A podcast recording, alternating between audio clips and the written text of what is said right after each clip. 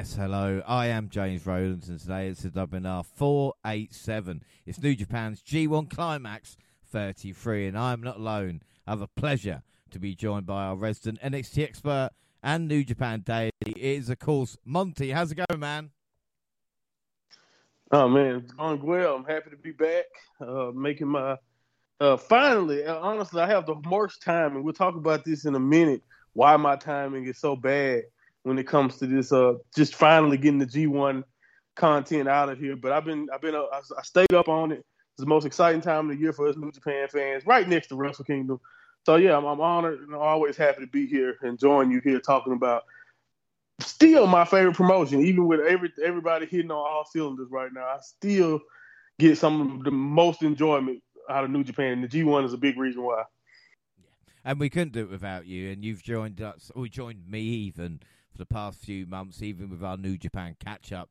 And you, you're responsible for the reason why I've decided to watch it. Well, it seems monthly now, and I don't know how I found the time. But like I said, it is really enjoyable. We're going to get uh, into that. And of course, we're live now as we speak.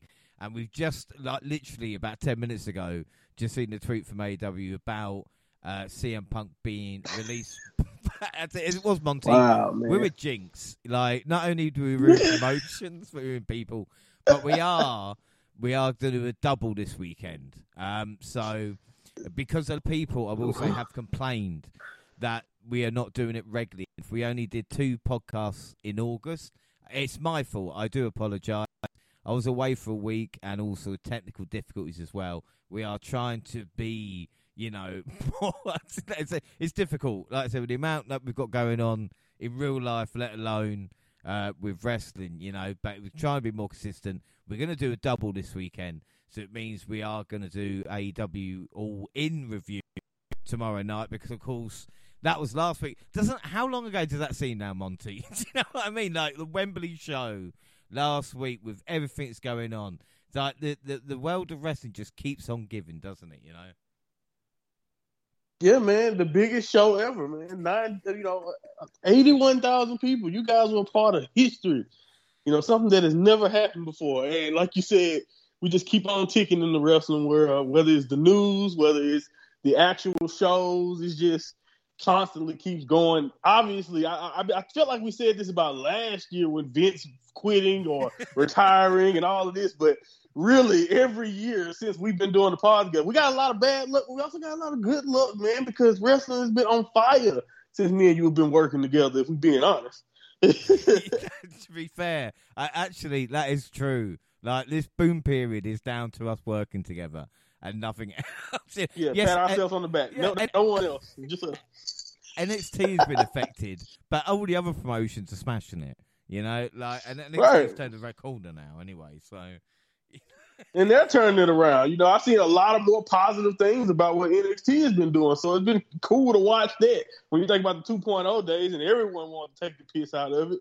So it's awesome to uh, see that that's even turning around. Like that's how long we've been doing this. We watch NXT, you know, be a little shit for a while and then pick itself back up. We've seen AEW basically, you know, from its inception and uh, like in the pandemic, some of the hardest wrestling that we've ever watched from main roster and AEW to just again a wrestling boom, 80, 81,000 people in Wembley and just drama and just just again, wrestling is on fire in so many ways. It's incredible to think about, really.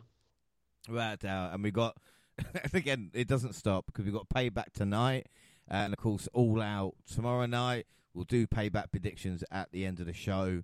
We are going to look at the G1 like we said with New Japan, but because we haven't done a show in the past uh, three weeks, of course, some horrible news in the wrestling world uh, was well, first off, everybody think found out due to a tweet from Triple H saying he just received a call from Hall of Famer Mike Rotunda, who informed us the tragic news that a W family member for life, Windham Rotunda, also known by unexpectedly passed away earlier today. Uh, thoughts with family asked everyone to respect their privacy. Now, man, this was just a shock because you know when kind of like wrestlers go away from certain points uh, in time. It, first and foremost, it was just I think the shock was was the main thing I dealt with, and then looking at who the wrestler was as himself with Bray Wyatt and being who he was, and kind of even personally for me. I mean, Monty, what were your thoughts when you heard this? Because this is kind of like the worst news, and we talked about on like SummerSlam '92 pod that wrestlers don't really die young, and this was kind of an exception because, like I said, 36 years old, uh, died of a heart attack as well. This was just horrible. Yeah, man, it's a tragedy. Heartbreaking is the main first thing that comes to mind for me. You know, I, I again, this is back to what I was saying about my timing. I had just worked up, finally got a chance to record my final, my G1 final thoughts, and I put it out. And literally, not 30 minutes after I find I released the episode, I look online and everyone is talking about this, and I didn't believe it at first, just like you, just shocked, like, oh no, they they something's wrong, whatever. They're not. But then immediately, the first thing went to my mind was that, oh, I did read that the illness he dealt with was very serious, life threatening. Even I mean, that was a report that I that I read before that he was, you know, who who knew what was going on. But I also read that he was working his way back. So it was kind of, you know, again, just sad and just a tragedy. And uh, and, not to even think mention just how much I love Bray Wyatt, not only as a character as a wrestler, but you know me again as a a guy who's all, who's been a big guy for most of my life. I'll adopt all the big guys. Some more, like I said, Samoa Joe made me want to wrestle, you know, and all this. So it's not even just about his size, but he was just so much more than just what he was as a wrestler or what he could do in the ring, the character work, the way he could reinvent himself. You know, uh, I know Chris Jericho get a lot of credit and a lot of love as he deserves for always being able to change and reinvent himself. Bray Wyatt is a guy who would, could go um, completely left, whether the booking was always there or not. He always had a creative mindset that made his characters completely unique completely different, and they always stuck with you. Uh, like in January in the Royal Rumble, he was one of the reasons, one of the main reasons why I happily bought a ticket. I was so happy to see him and finally see him in a return match the, on that platform. You know, after him uh, being gone away from the company, so. Uh, just again, the turnaround with all of this, when you think about just not how that didn't feel like it was that long ago, him with, with LA Knight. So it's just it's, it's, it's insane. I still haven't wrapped my head around it you know, and, and, it's just it's so tough, man. I just I and then I immediately start thinking about his family and those kids and JoJo and just again, it's just we know that's another thing. You talk about '92, well, you didn't even really know wrestlers much past their characters mm. back in the day. Now we get such of an insight in, into, into their families. Bo Dallas is one of my favorite wrestlers. I got a, I have, a, I'm very biased towards Bo Dallas, so I felt immediately bad for him. I love the Wyatt family all the way back from NXT. So again, it just it, it, again, my heart was just broken into so many pieces because, like you said, you're not used to seeing a guy not only that young, but a guy you watched but become what he became and thought he had so much more left to do. You know, so it, you know, just kind of like with Brodie Lee, it just just really took your breath away. Like, oh my God, he was just doing something special. And again, even people can say whatever they want to say about Bray's last incarnation of a character.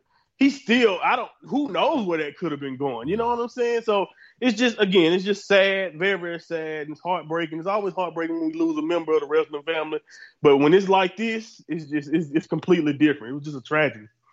Well, this is the thing. First off, you know, Wyatt had four children, including two with his fiancee Jojo Offerman. So, like I said, they're the first thoughts there. On, on a, it's like even like a selfish level, personal level, myself as a wrestling fan, as you know, Monty, you go through stages and you pick up favourites to kind of follow uh, through the kind of wrestling scene. Right. I always remember being a huge fan of like CM Punk. And then, uh, you know, when he was going to go away and, you know, walked out, as we know, for the Rumble, weirdly speaking about him now, it was the Wyatts versus the Shield at Elimination Chamber. That kind of not only, weirdly enough, brought my love back for wrestling, but kind of gave me the idea to maybe do a podcast. You know, it was, I think it was a year later that I started doing a show. And that was, you know, because of these young guys. And like we talk about Luke Harper, you know, Brodie. It's it's weird because we heard those kind of rumours about maybe issues, but maybe not even as much, you know. So I think that's why it was such a surprise. And when you think, you know, for being around in 2009, and then he debuted for the new Nexus as Husky Harris, which you know to get given that gimmick and to go away to FCW and developmental and create this kind of Bray Wyatt character that we saw in NXT. You know, I, I even thinking, well, what does Eric Redbeard feel like now? You know, to to break into the business, two guys, your brothers. Oh man. it, it's just it doesn't bear thinking about. You know, it's it's just it, it is. In a lot of people said, "Oh, before his time," but if you think about what Bray accomplished in in that time, you know, with the Wyatt family, uh, you know, with Braun Strowman's introduction. It, at the Firefly Funhouse, like those give. I was, you know, in the O2 watching Raw, and I think those backstage segments had bigger reactions than most wrestlers coming out. You know, which kind of showed you Yes. uh, the kind of genius. And again, Monty, again, you seeing him at the Royal Rumble, which was his last pay per view appearance, now is just must be so kind of. You know, it's not even a good thing to say because we wanted him to have many more kind of moments like that, and we just felt he was getting started again after being re-signed. And this is that's completely selfish view, you know, like thinking what could Yeah. Have accomplished in the next five or ten years. I always thought personally as well he was on that level with a Roman Reigns, you know, and it could be depending on the booking, you know.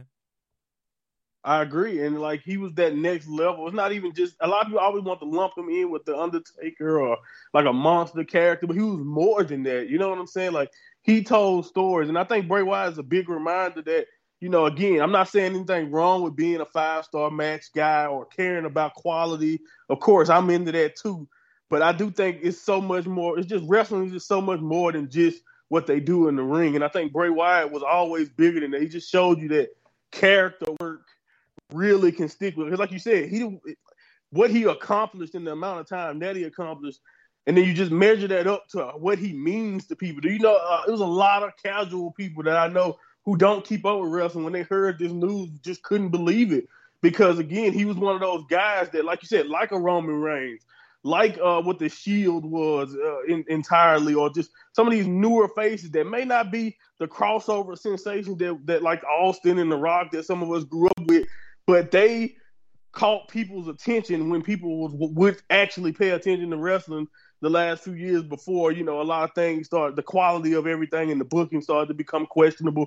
So again it didn't matter what what incarnation of it was. And like you said me being there for something that i of course did not have any clue would be his last match.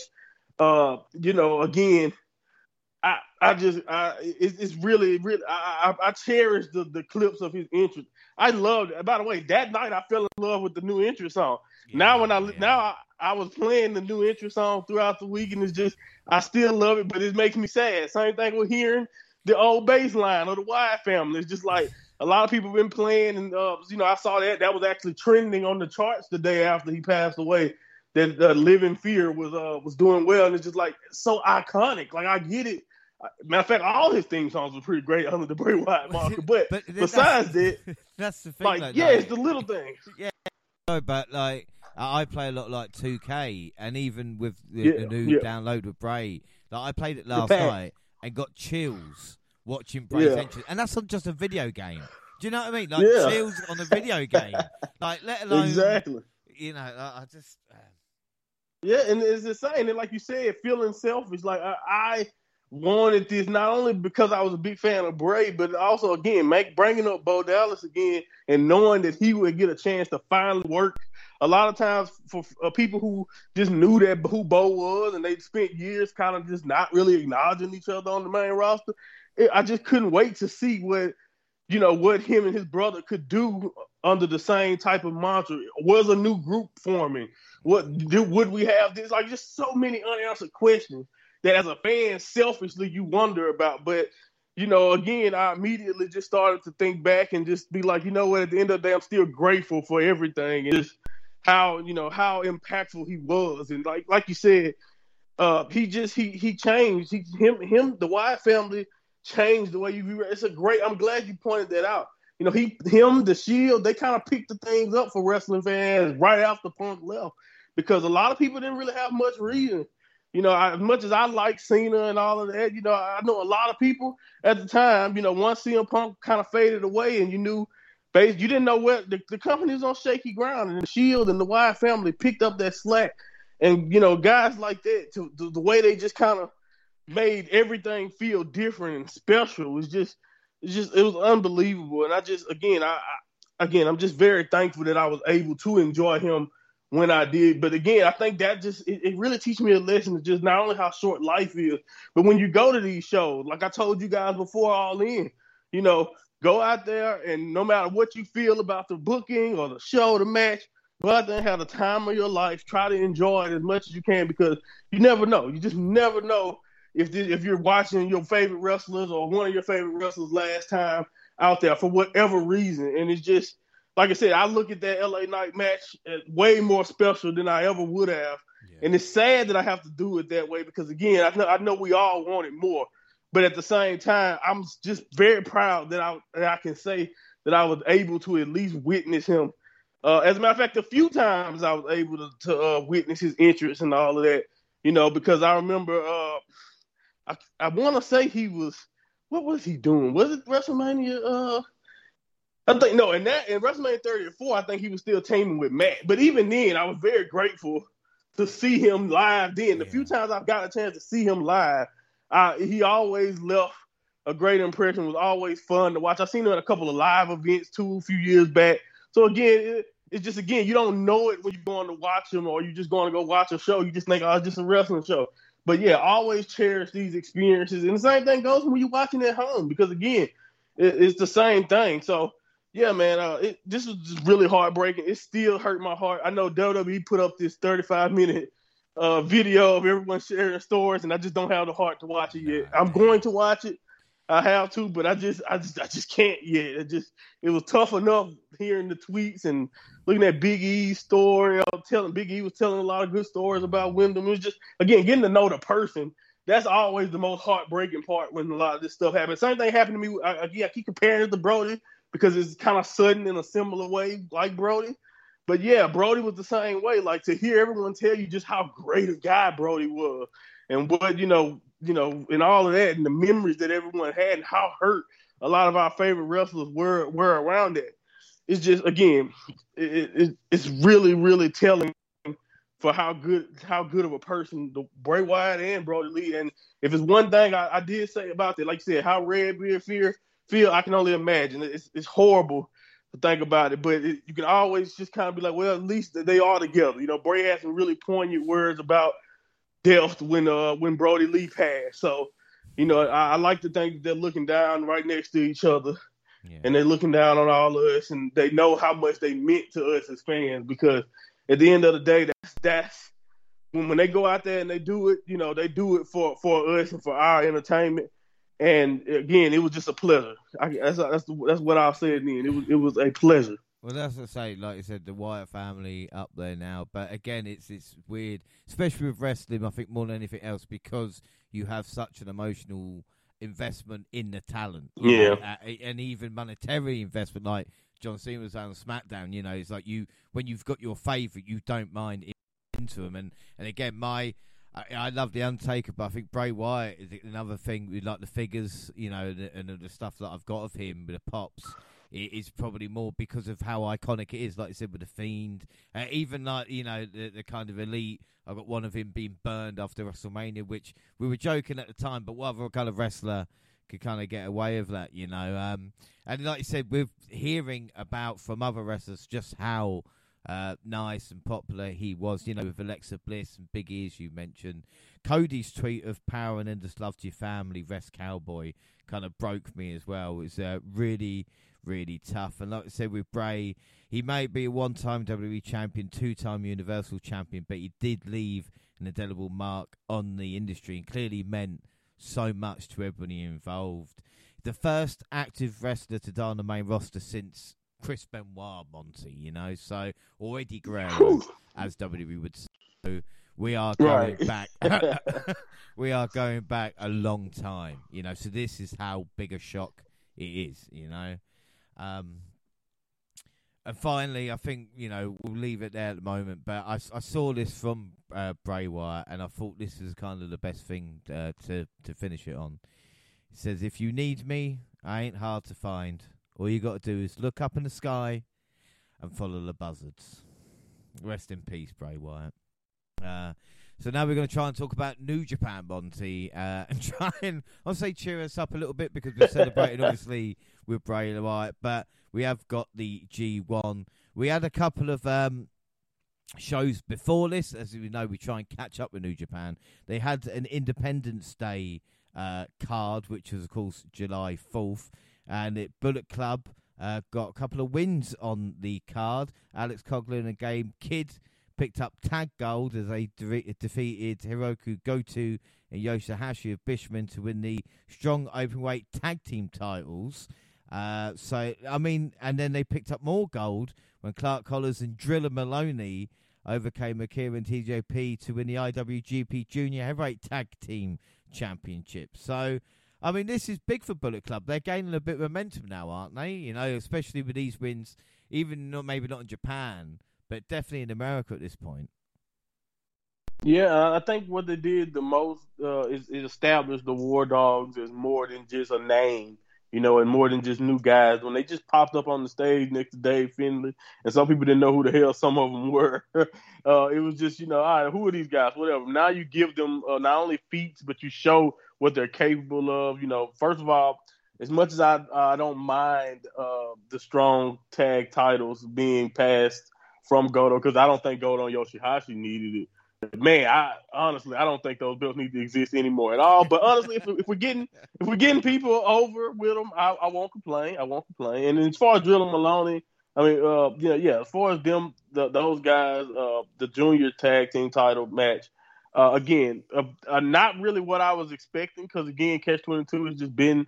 Uh, really on top of their game. Who knows? We may revisit this again down the line. It's usually how it goes.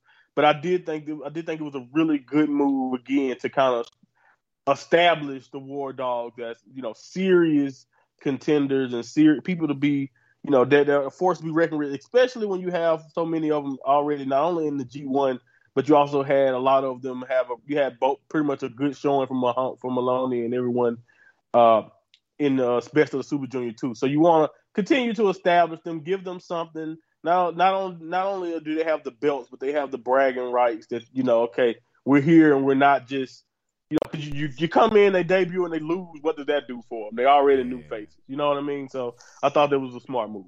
Well, on the second night, we had two title changes as well because Julia defeated Willow Nightingale for the NJPW Strong Women's Championship, and Eddie Kingston defeated Kenta to win this strong open weight championship as well. Uh, and again, good news for Eddie. First time winning gold. Why has AEW not done this? And it showed as well how much it meant to Eddie. he really enjoyed it. It's like New Japan going, fuck you, AEW, which I think they did a few times, you know, on this show. Yeah, yeah. It's like AEW. Look at look at what you got here, man. He's a champion.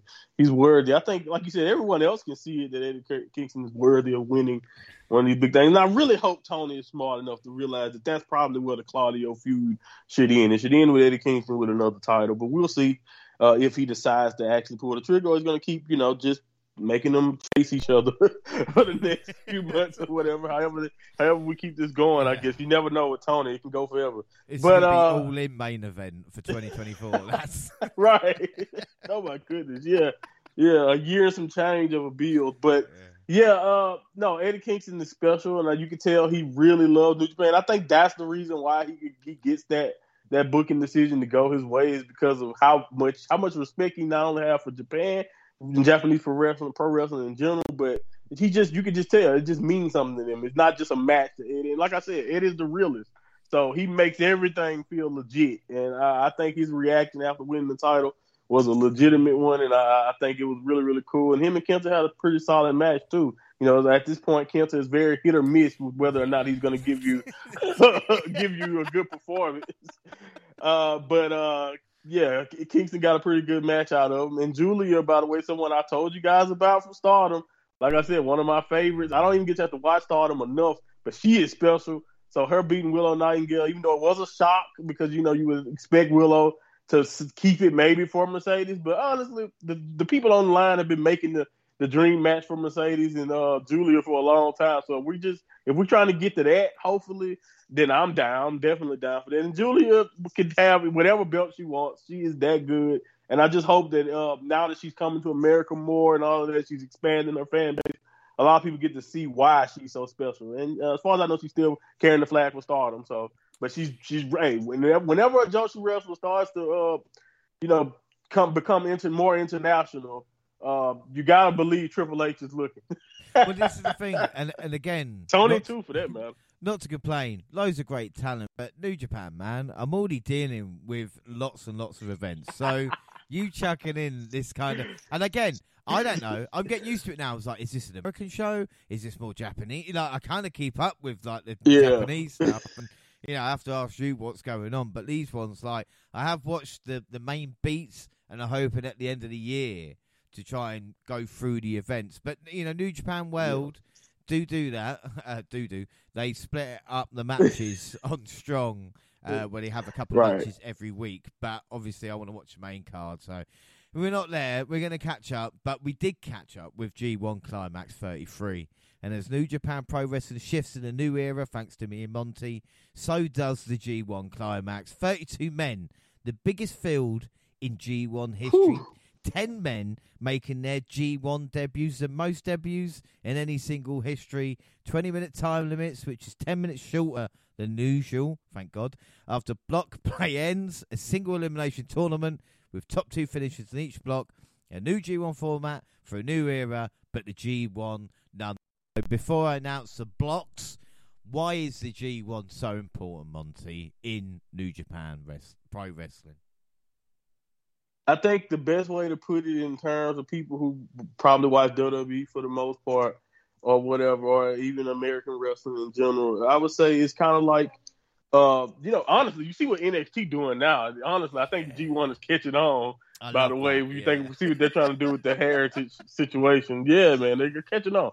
Uh, but uh, by the way, uh, I think the best way to put it on is like it's a tournament. Of course, it's like the, it's like the King of the Ring if it was round robin, but if you if you add Royal Rumble stakes, you know what I'm saying? It's a, it's a it's but it's a it's a marathon though. It's a, it's a grueling tournament, and like you said, the 20 minute time limit really saved some people here. Not only fans watching, but just wrestlers in general. Because man, if they would have kept it the old time limit with the 32 people, oh my goodness, I don't think I think we would have had multiple people not finishing this tournament because it's just that's how grueling this tournament is. It's back to back matches. It's it's legitimate. You know, they don't they don't this schedule is not for the weak at heart, you know, even whether you're a viewer or a wrestler. So Uh, uh, yeah, man, it's the biggest tournament in the world.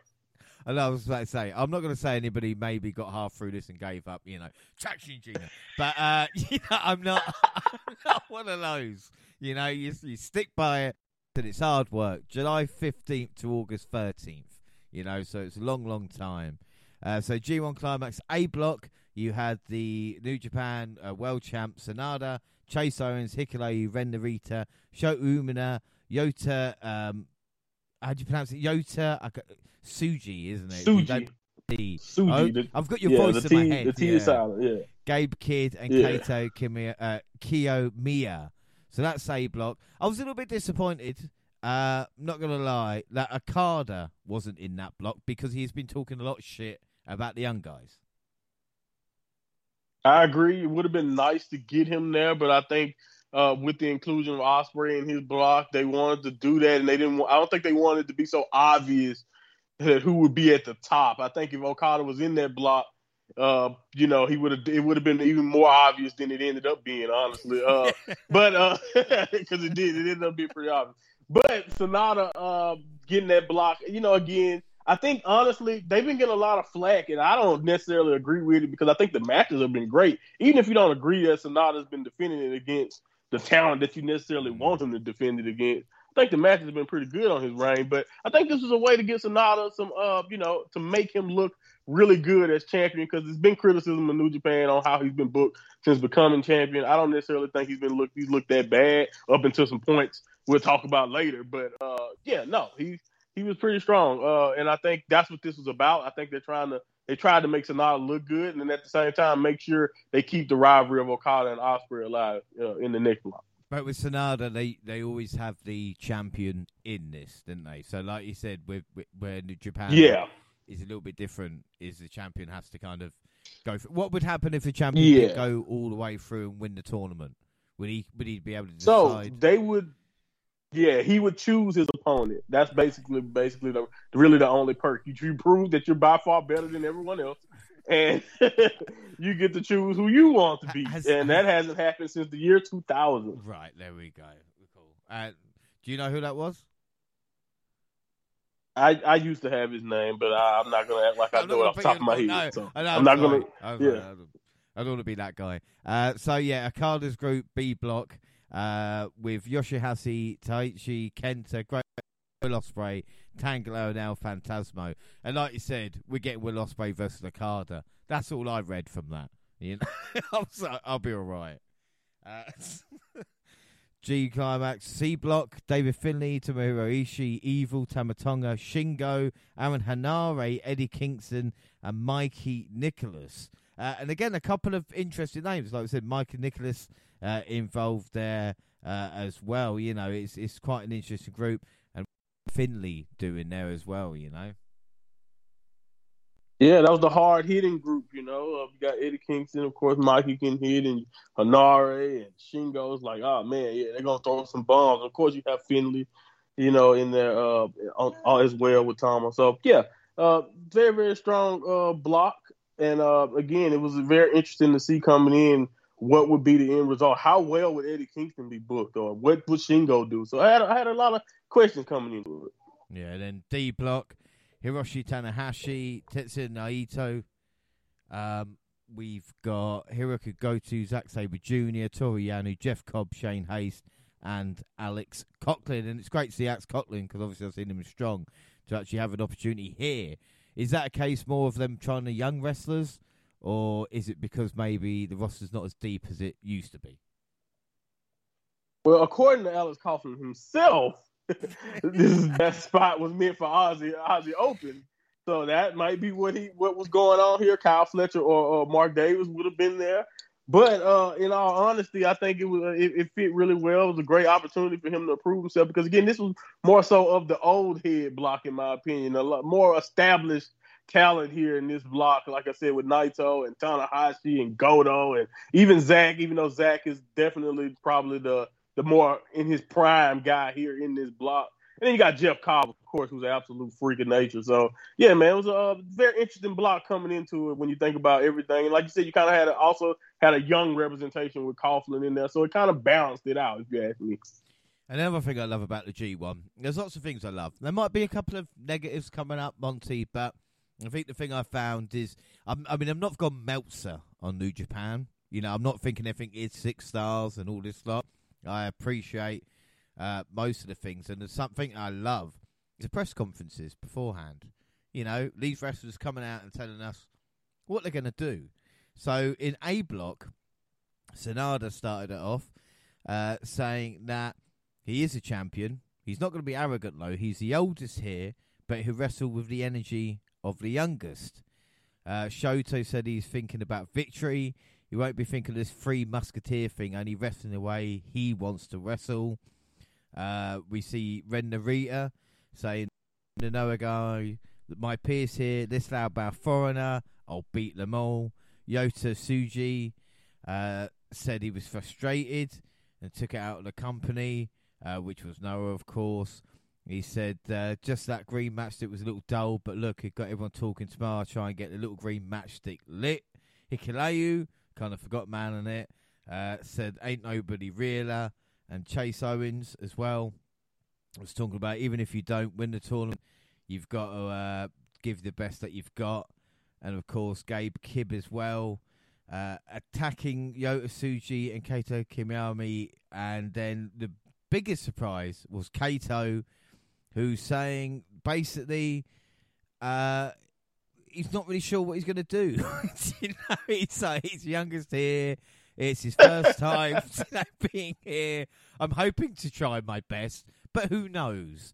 And it's like, don't fill me with confidence, Monty, you know? right. Former Noah world champion, just like, ah, well, I don't, yeah, I'm not sure what I'm going to do, guy. it's like like Noah just told him to show up, and he had no clue why he was there. But he did give Okada a look, trying to keep that alive. That he still doesn't like Okada.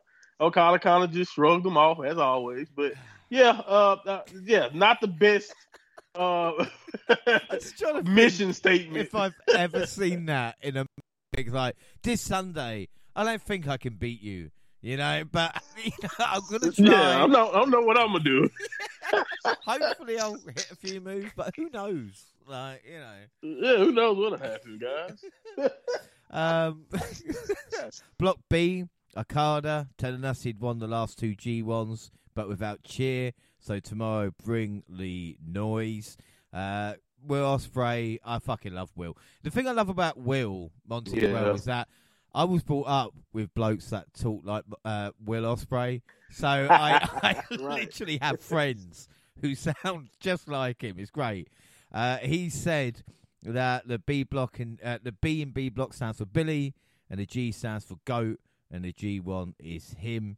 Uh, Taichi uh, was saying, "Love me or hate me, like, share, and subscribe to my YouTube," which you know is always good. Uh, we see Kenta talking about, "Look at my block, so many ugly faces." He won best looking in my block already, and again, Kenta. You don't really think of him worrying about looks most of the time. Yoshihashi said he was very nervous about saying he didn't wear a suit. He said it would be hot, so a sports jacket and a t-shirt would be fine. He said, "You know, Monty, people might not like this. You know, I love this type of shit. Like that is literally the kind of thing I do like." Uh, Tanga Loa says, "Thank you. To hear your voices, he appreciates so much." ELP complained about a sore throat and had a prepared statement read that would be omitted for space and bandwidth. Great-O-Khan, no comment.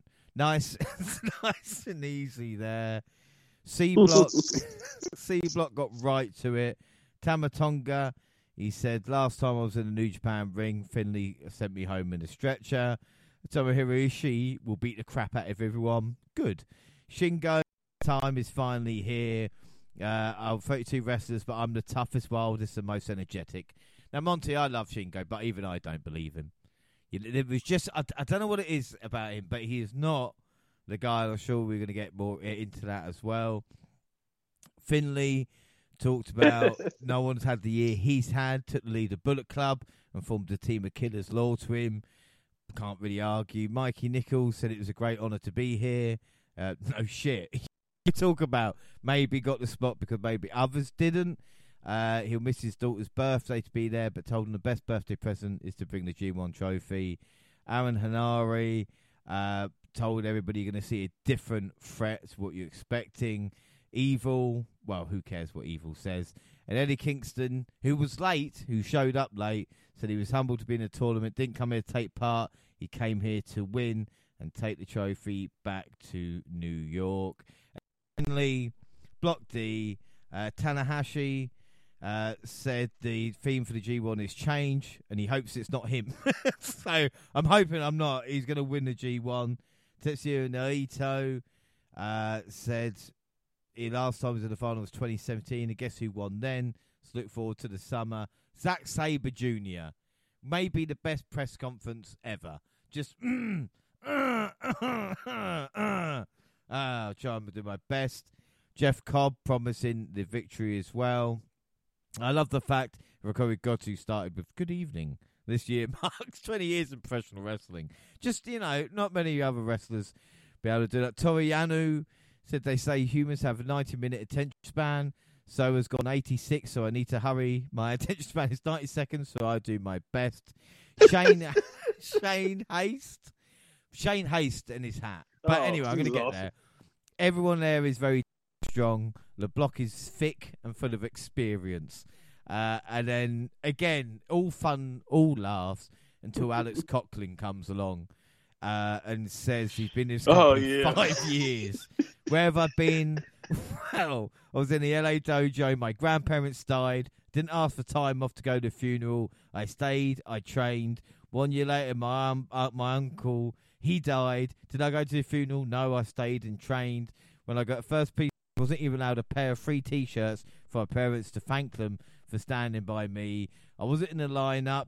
A couple of Aussies leaving for me to finally be in the six weeks notice. Fuck this. Fuck you. Uh, and so, like a dog, a bit.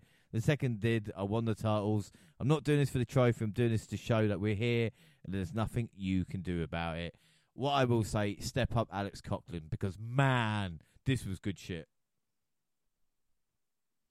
Yeah, man, it was very, very uh, he was very intense. Like you said, he changed the whole entire mood of the press conference, and he re- he really was captivating. He, you know, that was my very that's probably my first time hearing him speak at length. You know what I mean? At like that. So it was pretty cool. I'd always watched him as, as strong and seen his work, and I knew he was so talented and how you know what he could do.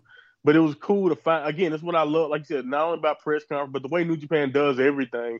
You really get a chance to know these guys when they when they speak, and uh, it was really cool to hear that side of the story. And the first time in a long time, a justifiable Bullet Club member. I mean, most of the time they just explain it away with, "Ah, oh, Bullet Club makes money" and all of that type of stuff. But he he have a gripe with the company, and it makes sense why he would not, you know, uh, would he would join, uh, you know, the Bullet Club and be a killer, you know, a war dog. So I I, love, I love it. You know, uh, Gable Gable Kidd's explanation is he's freaking out of his mind. I guess I don't know how to explain what Gabe got going on, but you know, Coughlin is perfect. Now it makes it makes perfect sense why Coughlin is here. yeah, without shadow doubt. So let's go on with the action. Enough build up. First two nights for free on New Japan World. Night one was July fifteenth. So it's A and B block night with C and D block kicking off the tournament tomorrow in the same building. We had Yoshihashi defeating El Phantasmo. Of course, Yoshihashi had a new finisher. Chase Owens defeated Gabe. Uh, Kidd jumped Owens on the stage with a chair with Kidd Ragdoll Owens through the crowd, whipping chairs and guardrails like a madman for diving off the stage on a pile of bodies. Owens survived Kidd's on Same faction, remember? I know, we are a package pile driver to score a win. So Owens earned his spot in a new Bullet Club, at least for now. I mean, could look great. When did he become Lance Archer? That's all I'm asking. That's exactly what he is. He's like an unhinged, uh, much smaller version of what Lance Archer has going on. Oh man, he like I said, I, we'll continue to talk about, it, but he really started to win me over with the, his performances. It's not even just with what he does; it's like his his timing and the way he command commanded that Japanese audience. Man, he had them in the in the palm of his hand throughout this tournament. But this was a very shocking way because uh, I wasn't. I it wasn't that I wasn't expecting him to uh, beat up. You know, Chase is just the way he did it and the way he went about it. And like you said, Chase kind of earning his respect, but also showing that he's a vet. You know what I mean? It's gonna take more than attacking him before the match to take out Chase on someone who's been in Bullet Club. Basically, I think I think he started AJ Styles era. Like he said, he survived three eras of Bullet Club. So yeah, man, Chase Owens has been there a while. He's been a decade now. So it's gonna take more than that, uh, Gabe. But yeah, I love the match. I loved it. Well, we had the Block B match. Tanga Loa defeat Kenta. This was Tanga Loa's first match since Capital Collision 2002 after suffering a knee injury, and it looked it. You know, I'm not gonna lie. Like this was again, it's, it's one yeah. of these guys that I'm not that familiar with, just because you know, especially this part, a lot has changed this past year. You know, so um, with right. Tanga Loa's involved there. And then, well, we should say there was a press release actually. New Japan injected a shot of intrigue into the A block and into the rise of the returning Lion class. The crowning of a new generation of three musketeers Ren Narita, Shota Umino, and Yota Tsuji. New Japan made it crystal clear that these three were going to be the next generation of New Japan headliners. Now, Monty, why is the three musketeer thing so important uh, when it comes to like New Japan and, and especially with this announcement.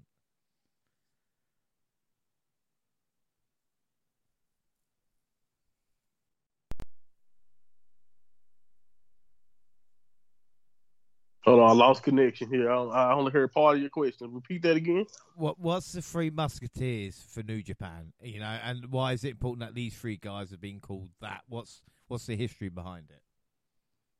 Yeah, so the the history is the original Three Musketeers who were attached to uh you know uh to Antonio Inoki were Keiji Muto, Masahiro Chono, and Shinya Hashimoto. They were the original Three Musketeers. They kind of uh they were they you know they they they're you know again it basically it started from being basically the last uh, you know people trained by Antonio Inoki and basically they led New Japan, I think in the early, basically late 80s, early 90s, and, you know, led them into that era. You know, Masahiro Chono and, of course, Keiji Muto, the great Muta, uh, you know, all time greats. Even if you don't know Hashimoto, that well, he's also someone who uh, had a very, very uh, lasting legacy in Japanese pro wrestling. And then the next era of Three Musketeers, people that you will recognize, uh, Katsuyori Shibata, Shinsuke Nakamura, and Hiroshi Tanahashi. So obviously, those guys are three special uh, guys who carried the mantle for New Japan throughout the 2000s and led basically into the 2010s era where we got Okada, Naito, even though they're not really musketeers, but they kind of led right into that era right there. And then this is the first time, especially from the company, that they've ever just named people three musketeers. Uh, you know, again, so the like you said, the company really injected something into not only life into to the A block, but just even into Japan. Like in Japan, the people were in shock because they couldn't believe it. Because again, like I said, you gotta you gotta keep in mind the Three Musketeers was all about Inoki and all you know it had a lot of connections to the history, the lifeblood of New Japan. And even though Shota Umino, Tsuji, and Ren Narita are definitely the future, uh, they they don't have any connection there. So a lot of Japanese fans were even confused by this. Those three didn't like the like being singled out. You know what I'm saying? You put this enormous pressure on them, and then you have other young guys on the roster like a Great-O-Khan and some other people who who are establishing themselves and like feeling left out. So, you know, it, it really, like you said, it really injected a lot, and not only into A Block, but just into New Japan because now the Three Musketeers have a target on their backs, even though neither one, none of them wanted that title. yeah, it's like being called well, it, again, like you said, it's like you know Mount Rushmore, you know, or even yeah, the next the next Shawn Michaels, the next John Cena, you know, right, right, the next Rock and Austin, yeah, yeah, yeah, no yeah, pressure exactly. guys, you know, just like three of the guys who were like renowned for the world business, but see save this, com- literally save yeah. this company. Yeah, no pressure though. No, no pressure. uh, well, the pressure was too much in the A uh, block A match between Umino and Ren Narita because it went to a time limit draw. It felt like a beginning of a journey, and it truly is. B block match. Yes. Our hero and yours came up short. Great-O-Khan against Kazuchika Okada with a Rainmaker. Um, O-Khan also lost the Rev Pro title and is no longer unbeaten in Britain. It's not been great. Uh, Carter, of course, looking for his third G1. Last time we saw him was losing to Brian. So I suppose he's got a lot to make up for. Mm-hmm. A block match. Uh, Kaito Kiyomiya defeated Yota Tsuji. He overcame Tsuji's onslaught, hitting his big offense for scoring a win with a shining wizard. Uh, Kaito is a dark horse for me to win. B block match. Taichi defeated Will Ospreay. Uh, Will got kicked right in the eardrum, which disrupted his equilibrium. I always like these words in wrestling. It's like when someone gets their arm hyperextended. You don't hear it anywhere else apart from professional wrestling. Uh, Taichi, right? You know, whenever you have a kid playing around Mum, I've hyperextended my elbow. And it's like, no, it's never. you've never heard of it.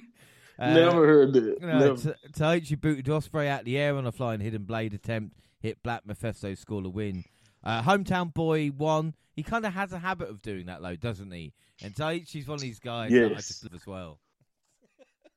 Oh, I'm so glad that you that you come that not come around, but I'm just glad that you that you take a liking to him because you gotta understand Taichi for a long time was a loser. The people in Japan, not only just a loser, but they hated him. People in Japan used to chant "Go away, Taichi." you know what I'm saying? So to see just how popular he has become, not only when uh, towards the end of Suzuki-gun, but and teaming up with Zack with Dangerous Tekkers, but uh, you know, just what he is now, you know, as a champion and just being so again putting out some really really good matches. It's it's amazing. I don't know what your pro wrestling prime is supposed to be, but honestly, the mid to late thirties for Japanese wrestlers, man, I don't know what the hell happens for them because for most of them. Now Okada is a little bit of an outlier. He was pretty good throughout his early 30s and to where he is now too. Mm-hmm. So he's a little different. But everyone else though, it just seems like after they hit 34, 35, they're off to the races. But anyway, Taichi has been awesome, and this was a great match against Ospreay that I really enjoyed. One of my highlights of the tournament for sure. Yeah, I'm always going to be a fan of a wrestler sings himself to the ring. Again, I, I know it's just one of, it's one of these things. I'm always going to be. Uh, a block match: Sanada defeated Hikuleo. Fought out of a choke slam, hit deadfall, and a win in just over ten minutes. I mean, the champ always a target, but he's especially going to be in the G1. Night two, oh, yeah. July 16th, David Finlay defeated Tomohiro Ishii. Finn won this one cleanly, which I guess is an important statement to make for a guy who's still proving he can fill some big shoes. You know, this is going to be, I'm not saying Finlay's going to win, but this is uh, going to be a good tournament for him to prove he deserves to mix it with like the main event guys. Agreed, and also a good, a good time to differentiate himself. Again, he will never forget that immediately upon his arrival, he was Jay White like to people. So he wants to do it completely different than Jay White. Jay White was more methodical, definitely took shortcuts when he could. Finlay is just brutal, and I love it. I love that he's kind of leaned into what we know about his father and just being so much more physical. And again, going out there and out toughing a guy like Ishii says a lot, especially uh, in the G1. So I agree. This is definitely a proven ground for Finlay to show that he's not just open weight champion because they want to get the Bullet Club over. Uh, we got D block match Hirooki Goto defeating Toru Yano. C block match Mikey Nicholls in Henare. Holy fucking shit. Right, so Aaron drops in more ways than one. His new look, which he came to shave head and Yeah. facial tattoo. Now, people with Oh, new man. looks, he's gone all. I said to you, Monty, about a year ago, maybe six months, about Henare that he had something but needed like a little tweak. And as soon as he came out like Right. that, I was like, man, that, that's fucking, that's a look. That's a look and a half. Right? But it wasn't about the look of this match. It was the trading of headbutts in the center of the ring, which looked less and less worked as they went on. And then you saw the tiny Oh speck of blood kind of form on Nicholls' forehead and grow Yes. until it was dripping down his head. Um, you've probably seen the if you listen to this, you've probably seen the finish where Mikey Nicholls dropped Henare straight on his head with Kevin Kelly actually Oh, going, yeah. "Oh shit!" Like Oh, shit. like, your main commentator. As we all that. collectively did. It's it's got to be contender for scariest bump of the year. I mean, but Oh, my yeah. God, talk about like a match you just what. This is another thing I love about G1. I wasn't expecting to enjoy this match, and I was like, oh my God, I can't wait to see him mix it up again. You know? Agreed. You know, again, like you said, Mikey Nicholls, a tag team guy, him and Shane Haste. You're not really expecting much from a tag team guy in a singles format of a tournament. But again, Mikey really brought his A game in this one. Had to be physical because that's the only way Henare knows at this point. He's only he's only know how to be a physical guy, and that's what this match was. It was very physical. It was very fun to watch. Like you said, that spot where he got dropped on the head took me all the way by surprise. But it was really a good match. And again, Henare's look, man, like you said, you can't you can't lean out of that. That's not just a gimmick. that's not a gimmick. That's that's for life, my Walking guy. You know what I'm saying? airports, man. Like, yeah, walk through airports like that. You, it, it's just, it's scary. You know, it really. I was really is. curious during the press conference. I was like, why does he have that thing on? and you seen this look, and it's like, ah, okay, makes sense. Right, uh, D block Matt Shane Haste defeated Alex Coughlin. Same story, really. Alex really aggressive, but ended up losing. C block match Eddie Kingston defeated Shingo. Eddie got the win with a combination of a stiff spinning back fist and Northern Lights bomb. Bomb a great G1 debut for Eddie. Just sort of match you hope for with a dance part like Shingo. It looked like Eddie had found where he belonged. You know. I agree. Like he fits in so well, and I think honestly, after the match, what he said he wanted another one with Shingo in AEW, and he's gonna pester Tony about it. And I'm just like, if Tony's smart, he would listen because just as a matter of fact, honestly, after the Claudio feud, when they finally figured that out, just just if you don't want to give him a belt or whatever, just book Eddie against random Japanese strong style wrestlers.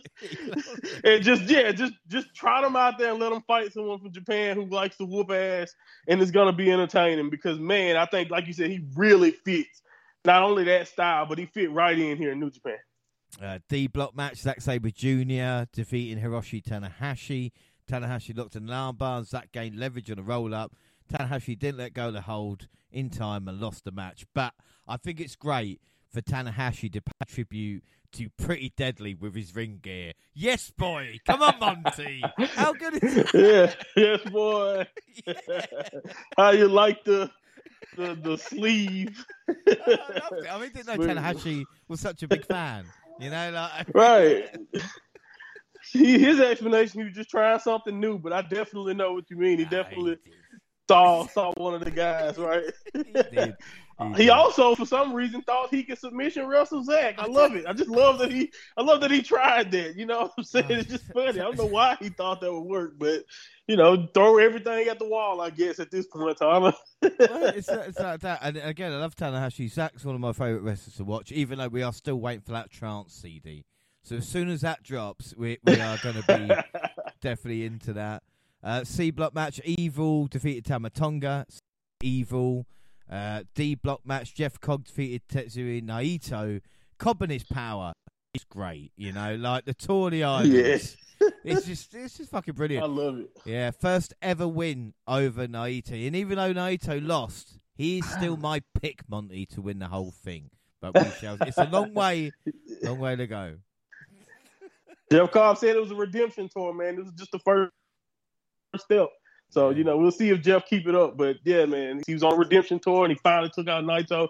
Like you said, Jeff is a freak. If Jeff was a couple inches taller, really it shouldn't be this way. But I don't know how the hell WWE haven't already tried to Jeff Cobb in in or whoever, even AEW at this point. Like, why aren't people in America paying Jeff Cobb? Why he has to go all the way from Hawaii to Japan? I know it's not as far as it as you would think, but you know what I mean. He must Like, be shorter than Joe Coffey. Like that's the only reason. That's a great point. You know what I That's mean? a great point.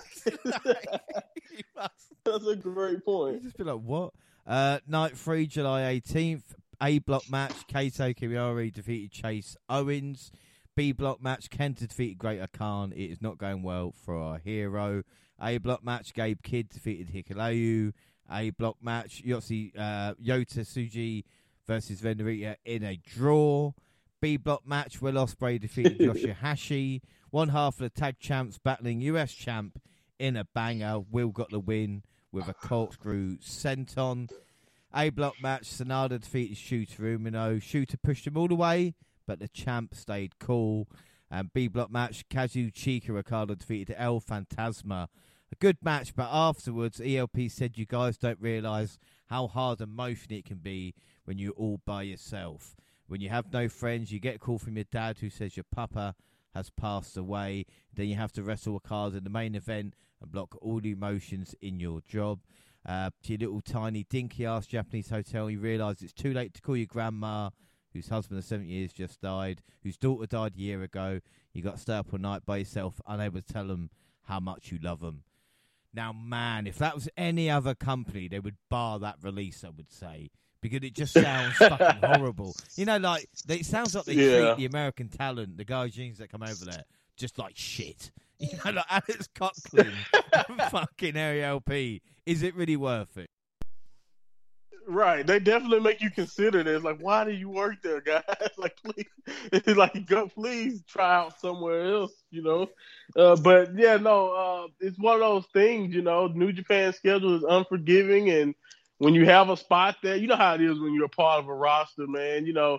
And uh, the, I think another thing is with New Japan, they don't necessarily have everyone on exclusive deals. I think that's why they lost Aussie Open. So again, it's one of those things where you kind of got to take advantage of the opportunity while you're giving them, and that's what happens. You know, you miss out on stuff, and it really sucks. But man, like you said, what a promo and just what an emotional feeling. Again, it made you really relate, and I also think he turned something storyline into and ingratiating what was going on in real life. Because again, he is at that stage at this point where he didn't have any friends after the Bullet Club kicked him out, and you know things just haven't been going his way when he lost the match to Finlay. So again, he felt really, really alone, and to kind of ingratiate his career into uh, what's going on in real life. Again, it's just one of those things just let you know, or let just make gives you that feeling in New Japan that everything is legit. You know? Yeah, and, that's what I another thing I love about it. And it feels like the talent are allowed to say what they what what they are. You know, it makes me think if CM Punk ever went to Japan, like fuck me, talk about talk about that pipe bomb. Oh my goodness! Like, Jesus Christ. Oh, every Um, comment. Oh my god. anyway, we'll forget about him because we're moving on with G1. Night 4, July 19th. D block match. Zack Sabre Jr. defeating Toru Yano. This match had it all. We had imposter Zack, right? We had imposter Zack. Zack had Fujita tape down all the turnbuckle pads so Yano couldn't untie him. Now, people don't know, Yano always unties. the turnbuckles. Here, Yano would tape Zack's legs together on a ramp a few moments later. He soon realised the turnbuckle pads were taped down. Zack cut himself free with a pair of scissors. After a quick exchange of pins, Zack caught Yano for a free count to move on to four points. Now, people might not get Toru Yano, but I, again, anybody who is using tape to kind of tie each other down during the show, I'm into it. I really, really am. Uh, C block match David Finlay defeated Mikey Nicholls. Finn looking like the one to beat now. Jeff Cobb versus uh, defeated Alex Coughlin D block match. Alex shown his strength, but a tour of the islands put the mustache Marvel down. Evil defeated Eddie Kingston in a C block match. Shenanigans. Togo got involved with Evil grabbed the referee. This led to Kingston letting out a loud, you motherfucker, before Evil low blowed him. Everything is evil for the win. That's another thing I like about New Japan. Is like, again, I don't want like too much swearing, but that kind of, you know, realism to it. Because if that did happen to you, you would be saying these words. Right. Do you know, you wouldn't be going, you freaking Yeah. nincompoop. You'd be, you'd be going, Right. you motherfucker, you know? So that's what I like about it. It's that unfiltered feel. Again, it's just something that gives you that realism. Yeah, that's what I'm saying. And D block match as well. Hiroshi Tanahashi defeating Shane Haste. C block match Henare defeating Shingo. Hard hitting action with a former Aaron picking up a big win. And I tell you something, Monty, Streets of Rage is a great name for a finisher. Like that's another thing. I was like, right? man, he's got that. Like that, An old video game with an awesome finisher, right? You know what I'm saying? Isn't, it, isn't that great? No, yeah, I love again. I love what Henare has done. He's added things to the package that's just making him even more and more value, uh, valuable. This was his coming out party here, the G1 this year. You know, he's had teases in the in the past of being, you know, better, getting better and better. But man, he has really seemed to come into his own in this G1 and, and his matches with Shingo in general.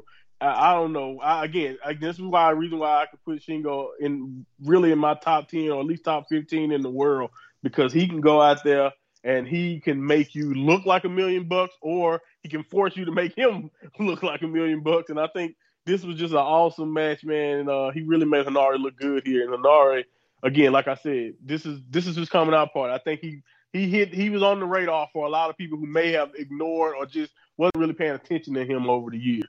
Yeah, I think without a doubt. D block match, Tetsu Naito kept up his first win versus Hirooki Goto. Uh, we also had C block match, Tama Tonga defeating Tomohiro Ishii. On tonight, 5, July 21st. B block match, Yoshihashi defeating Tanga Loa. A block match, Gabe Kidd defeating Ren Narita. Uh, B block match, Great-O-Khan defeating El Phantasmo. ELP got so desperate, he did the nipple twist to O-Khan, but O-Khan actually enjoyed it and started buying ELP's nipple, which ELP counted by biting uh, O-Khan's ear. This was awesome. Uh, Okan finally got the win with Sheep Killer, but again, maybe only in Japan can you get away with this, and O-Khan played it perfectly as well. We then we then see a block match. Chase Owens defeating Hikuleo. B block match. Will Ospreay defeating Kenta. Uh, Will had his world class wrestling. Kenta had his kendo stick. You see, so that's how we were playing. uh, but the master of the GTS couldn't ride the Stormbreaker. And then we had a block match. Kaito Kiyomiya, Shota Umino went to a time limit draw. Third draw of the tournament. Uh, what was a uh, intense match. A block looks like the draw block, Monty. Is there a reason behind Yeah, this? Do and- and then the- get draws or? No, well, honestly, to this extent, no. And I think a lot of this had to do with the new twenty minute time limit. Honestly, a lot of it had to do with that. I think if this was if these were thirty minute matches, something most of these matches, all of them probably would have wrapped up with a winner. So I think they were trying to really get over the difference with that. That wrestlers had to get used to that. And I also think it was a very convenient out. If you look at a lot of the early draws, look who was involved with them, the Musketeers. So I wonder if they were just telling you that the uh, Musketeers was uh, uh, we're naming them that because we can't decide who we like more right now. So let's just you know put them in a situation where they draw most of the time, or you put Kaito in this situation, another guy that you don't want him to make him bad and make him lose to everyone, but at the same time, you know, you don't necessarily want him to win all the time either, I guess. So yeah, it's one of those things. But I think the 20 minute time limit, that's what they were trying to really get over. Like, uh, and I think uh, later on in a bigger match that we talk about later uh, with Okada and Ospreay, the time limit going into that match was something that Ospreay brought up. Like he, said, I can beat Okada, but can I beat him in 20 minutes? Again, it was a nice little added, mm. uh, you know, element to the G1 this year. Well, Shooter's still not won, so I bet he's panicking out of all the Musketeers at the moment in time. But we'll see how it goes for him. Oh yeah, definitely. B block match, uh, Okada defeating Taichi. Really good stuff. I mean, like I said, Tai Chi, Taichi, however you want to pronounce it, correctly as Monty does or like I do. Just really, really good. Like you don't expect that guy to put on these types of matches, uh, and really, really enjoyable. And then A block match, Sanada defeated Yota Tsuji. I mean, Tsuji suffered yet another loss, but he looked great doing it. So again, that's another thing about the G1, yeah. isn't it? It's it's about the performance as much as it is about the victory. Right. In the end, people look back at your records and see how you look, and they look at the, the scorecard, and that does matter. Don't get it twisted. It does matter. But the performance, the individual performance, especially when you're in your first G1, how do you measure up against established acts? And I think, like you said, Tsuji, not only his title match, also in the G1, uh, man, he you, he can hang. If it's one thing, Tsuji, one thing we learned about Tsuji in this tournament, he definitely can hang. Yeah, without a doubt. Night six, July twenty third. D block. Zack Sabre Jr. defeated Alex Coughlin. He's three 0 three 0 Serious Tekker got the win with the armbar, but Alex is Norton free. Still time though. It's great to see these two clash because obviously I've been watching Alex strong. Now finally get the opportunity to mix it with someone like Zack Sabre Jr. C block, Tama Tonga defeated Mikey Nicholls. D block, Hirooki Goto defeated Shane Haste. C block, Eddie Kingston defeated Henare. Henare now Kingston with a big kick before the bell. This continued throughout the match. Back and forth striking. However, Henare, both men collapsed after being hit with the strikes. However, Henare was one to hit the ground first, which meant Kingston fell on top of him. That was a pin. And that again is is good enough because it's like with Eddie, you know how hard these matches are going to hit. Uh, Tetsuya Naito defeated Toru Yano. Uh, this was a case where the pre-match shenanigans stole the show. And I tell you something, thank fuck I get Naito.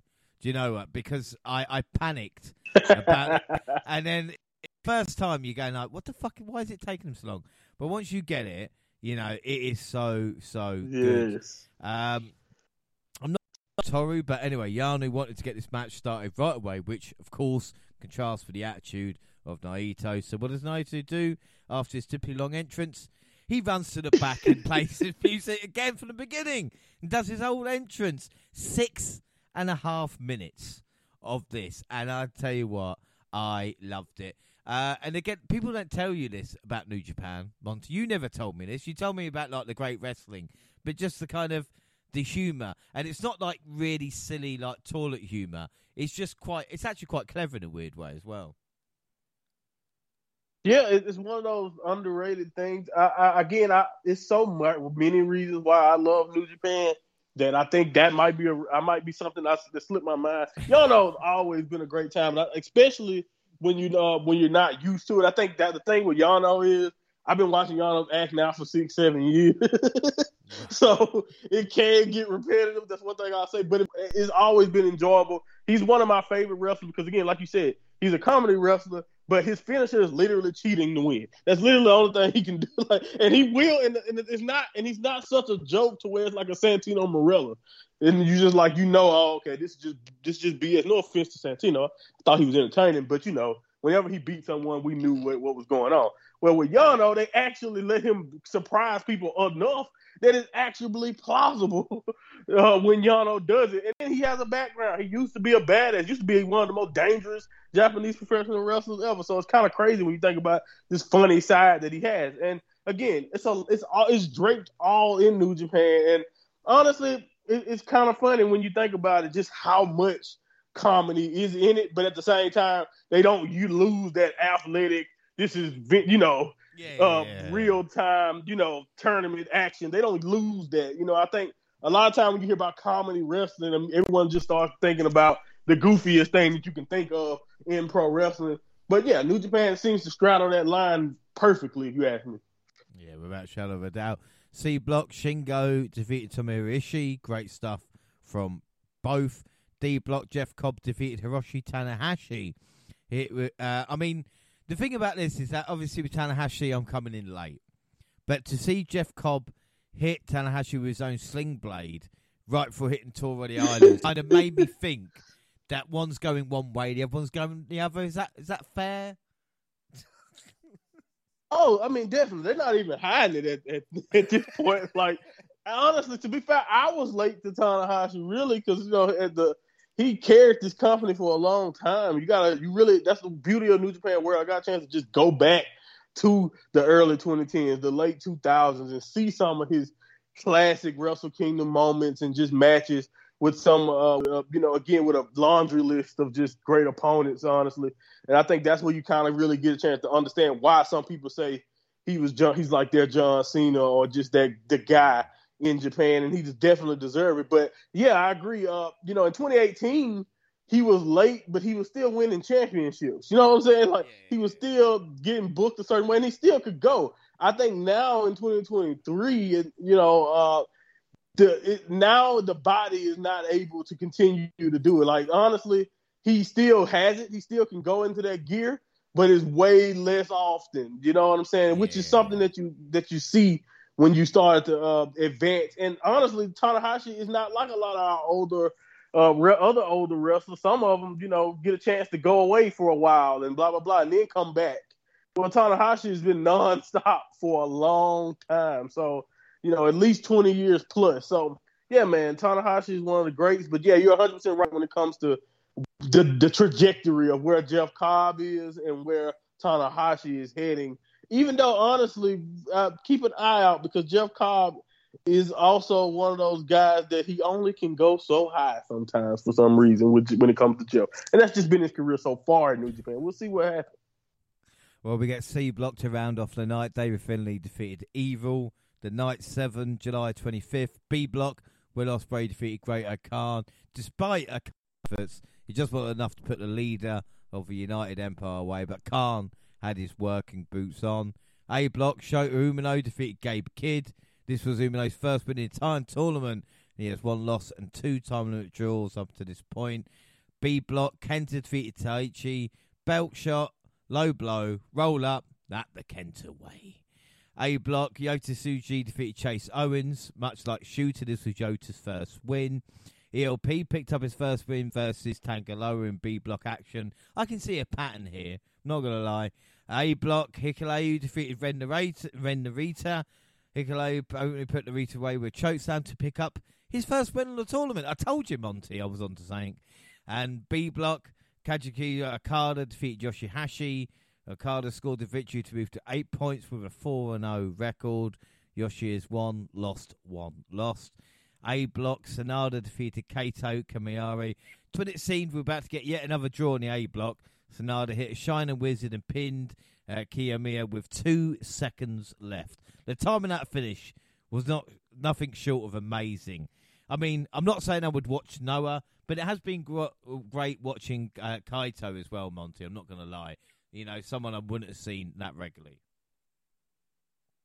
Yeah, I think he did. He did his job honestly. Uh, not only with matches like this, but like you said, with the young guys, and uh, this match especially really just showed you not only why he was a former world champion, but like you said, maybe you don't want to run directly to a subscription or whatever, but it definitely make you make you take it more, not only more seriously, but make you want to pay more attention. Like, oh, okay, no, you know, you uh, yeah, New Japan may be the number one promotion in Japan or whatever, or at least from my point of view. But I understand why some people love Noah and all of that. He did a really good job of representing. When you in a when you're in a tournament like this from another company, you just want to represent. I think the same way Eddie Kingston made made AEW look like a million bucks, Kaito made Noah look great.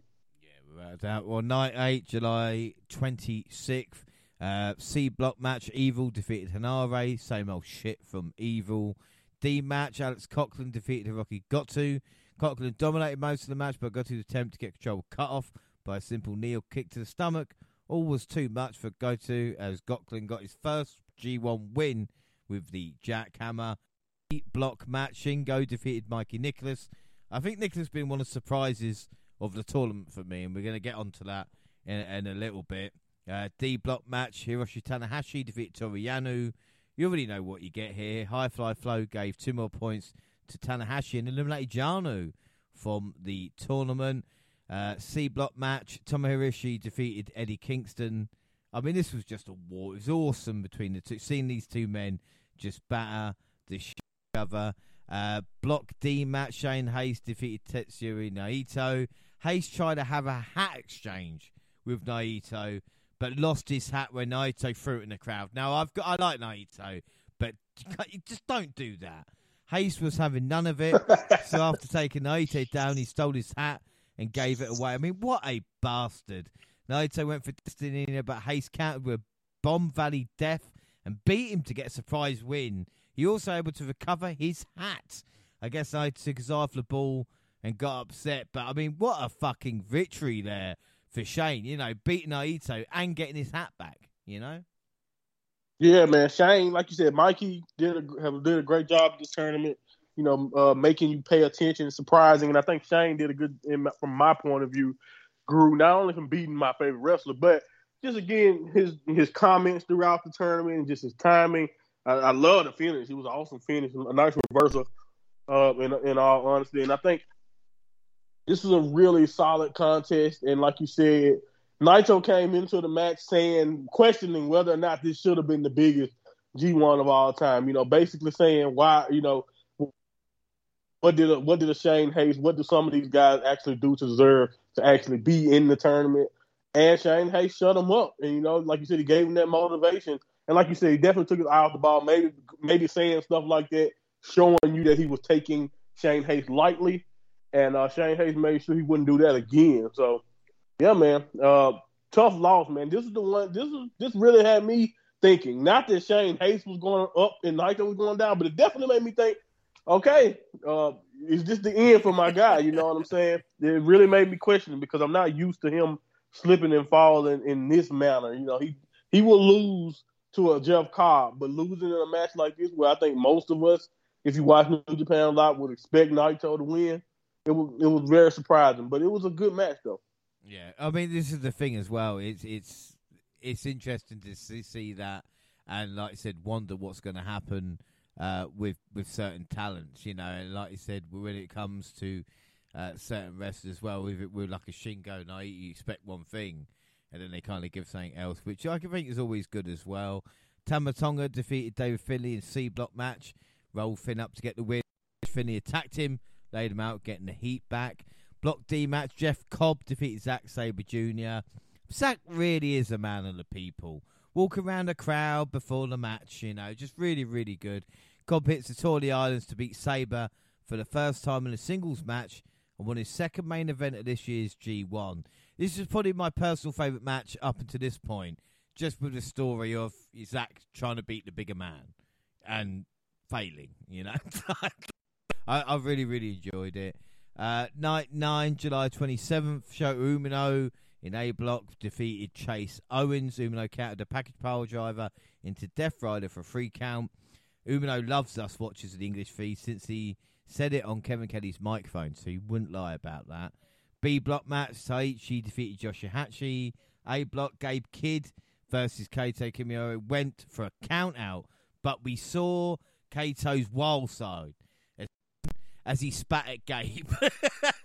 now you know, guys, this was something I wasn't expecting. You know, and then I thought, fucking hell, he's actually lost his shit here.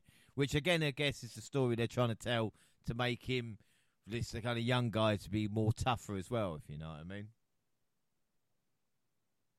Agreed, and I think also this established for me because, like you said, we're gonna talk about shocking, but it's one of those things where it's like you couldn't look away. Like you know what I mean? Like they they started going like after they, they hit the switch, you know, and they just just started. It turned into a legit fight, a legit brawl, and man, was it entertaining. And this this sealed some stuff for me, man. I really think that if they play their cards right, and if Gabriel Kidd sticks around, and if they can, uh, you know, continue to invest in Gabe, he can be top heel uh, foreigner in New Japan because just again, he is so he got veteran he's such he's he's not a young. I know he's young in New Japan, but he's a vet. because man, the way he commanded that Japanese crowd and made them, you know, hate him throughout this tournament. But even in this match, the way he pulled out that side of Kaito, and then, you know, in the end, you know, uh, you know, uh, having Kaito go backstage and be like, you know, still visibly heated, you know, in his comments from what happened. You know what I'm saying? Just like mad, took like screw the points. He just wanted Gabe Kidd, and like you said, continuing what happened in the press conference. So it was just, it was just awesome. It really was a, a awesome moment, uh, you know, match slash fight slash confrontation, and it really, like I said, made me feel like Gabe Kidd is the future. Yeah, without a doubt. B block match, Tanga Loa beat Great-O-Khan. I mean, Khan is officially eliminated. So between his bad streak and the G1 his attitude towards Ospreay, who knows what's next for him? A block match, Hikuleo defeated Yota Tsuji. Tsuji went for his spear and was countered into a power slam. And one choke slam later, Hikuleo got two points and is still in this. It was odd to see Yota Tsuji so outsized. You know, we, we mentioned it earlier with, you know, Jeff Cobb maybe not being as big, but I thought Yota Tsuji was a, a giant. Yeah. And then compared to Hikuleo, you go, Hikuleo is fucking massive. Like, I think that's what we forget. Yes. You know? and again, not to. No, I, six, legitimately six yeah. foot six, six, seven. So, yeah, no. And Big guy. as the tournament progressed as well, I think someone like me forgot about Hikuleo and forgot about the power of him as you know, as we see this here as well. Uh, B block match, El Phantasmo defeated Kenta. I tell you what, ELP took a hell of a bump on the bleachers and got the shit kicked out of him with a kendo stick and all. Blood everywhere, table bumps. This wasn't even matter. This match didn't really matter, you know. Uh, finally, got into the ring.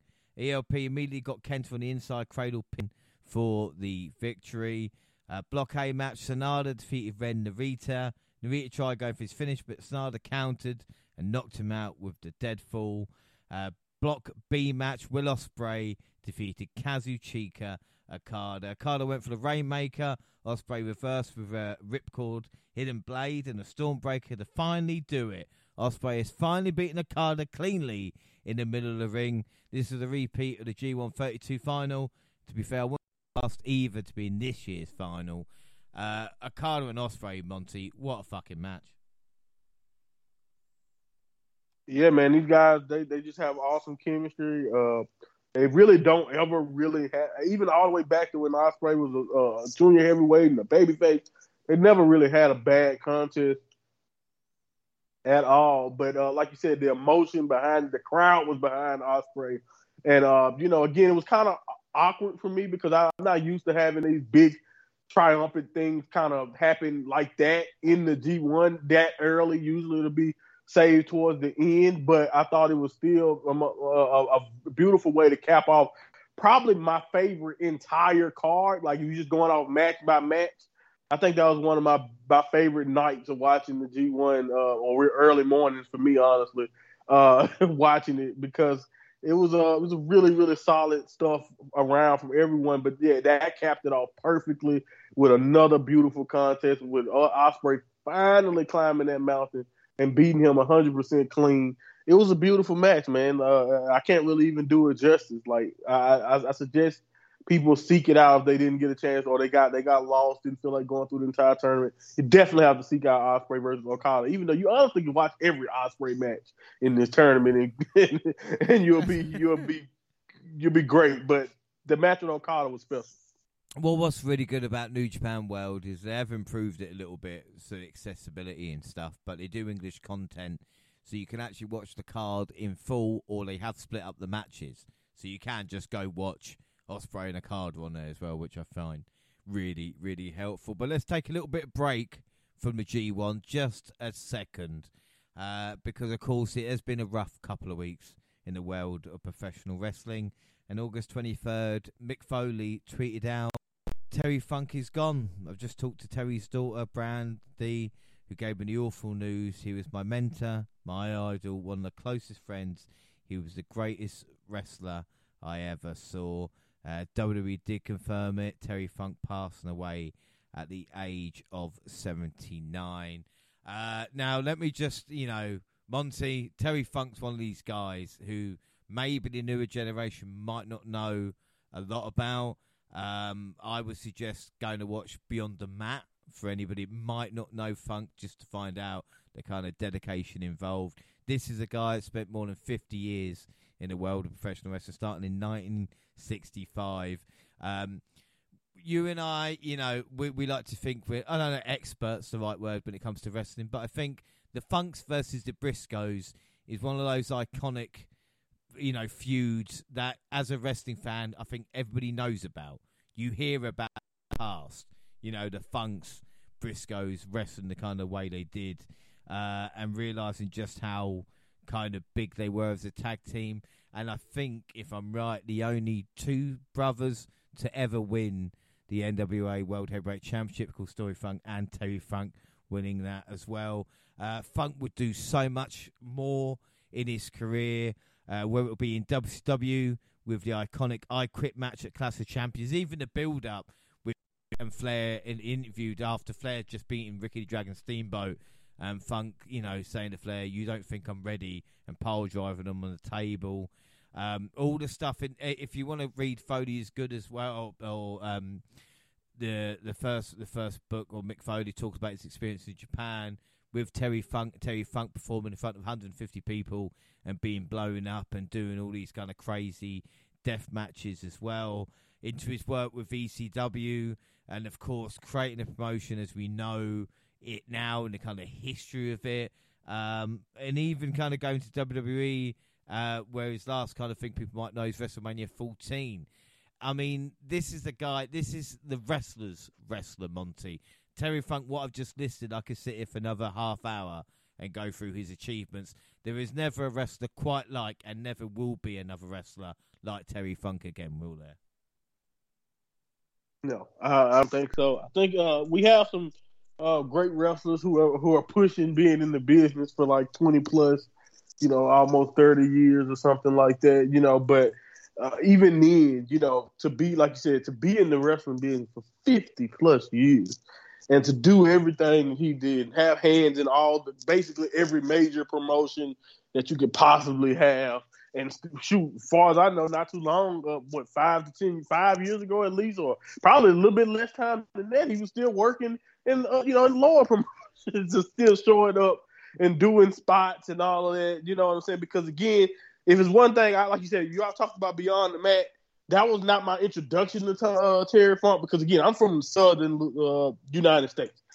If it's one, if it's one of those names I've heard in the South, is Terry Funk. It's the, it's like you said, it's the Funk. It's Dory Funk. You know what I mean? My my grandfather, who again does not like professional wrestling, he called me and was talking, was asking me about did I hear about Terry Funk and was telling me you know, this and that because again, he remembered the territory days and, and, and Amarillo and Texas and all of that, and just what Terry Funk was in professional wrestling, uh, particularly, especially in that region of the United States.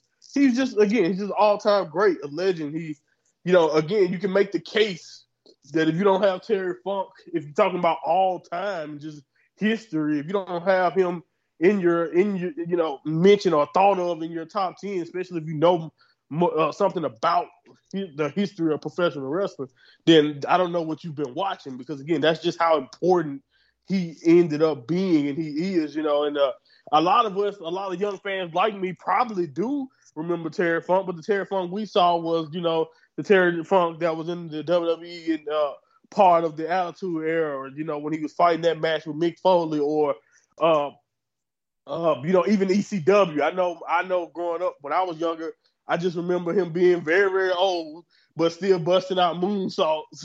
As a matter of fact, I think he added the moonsault to his repertoire after age 50. At least that's what I read on the internet. So he just started doing that to age 50. So just think about that. But yeah, he was just he was an icon, man. It's nothing like Terry Funk. No one like Terry Funk. What I remember the most from Beyond the Mat was that no one had more retirements or retirement parties than Terry Funk. He was supposed to be done so many times, and he always got that itch or always got the you know whatever that feeling is that make you want to get back out there and just entertain and put his body on the line and do everything that he did uh, for our entertainment. So again, he was just one of the all time greats uh, another one of those guys that you know, uh, just uh, it was an honor to not only be able to watch, but to just hear, like again, how important he was for just what pro wrestling and what it became. You know, uh, it's kind of crazy. Like if you, depending on how old you are and who you are,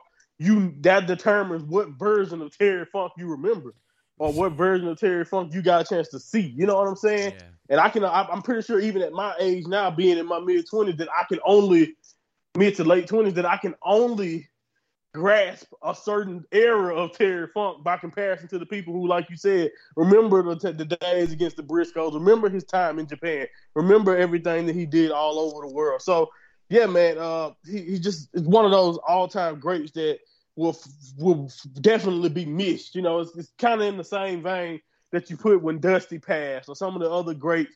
Those just names that you just knew once you heard that name, you you just thought of professional wrestling. You know what I'm saying? So yeah, man, Terry Funk. And, and, you know, my condolences. That's all. You know, it's, it's, tough, but man, what a legend, dog. What a legend.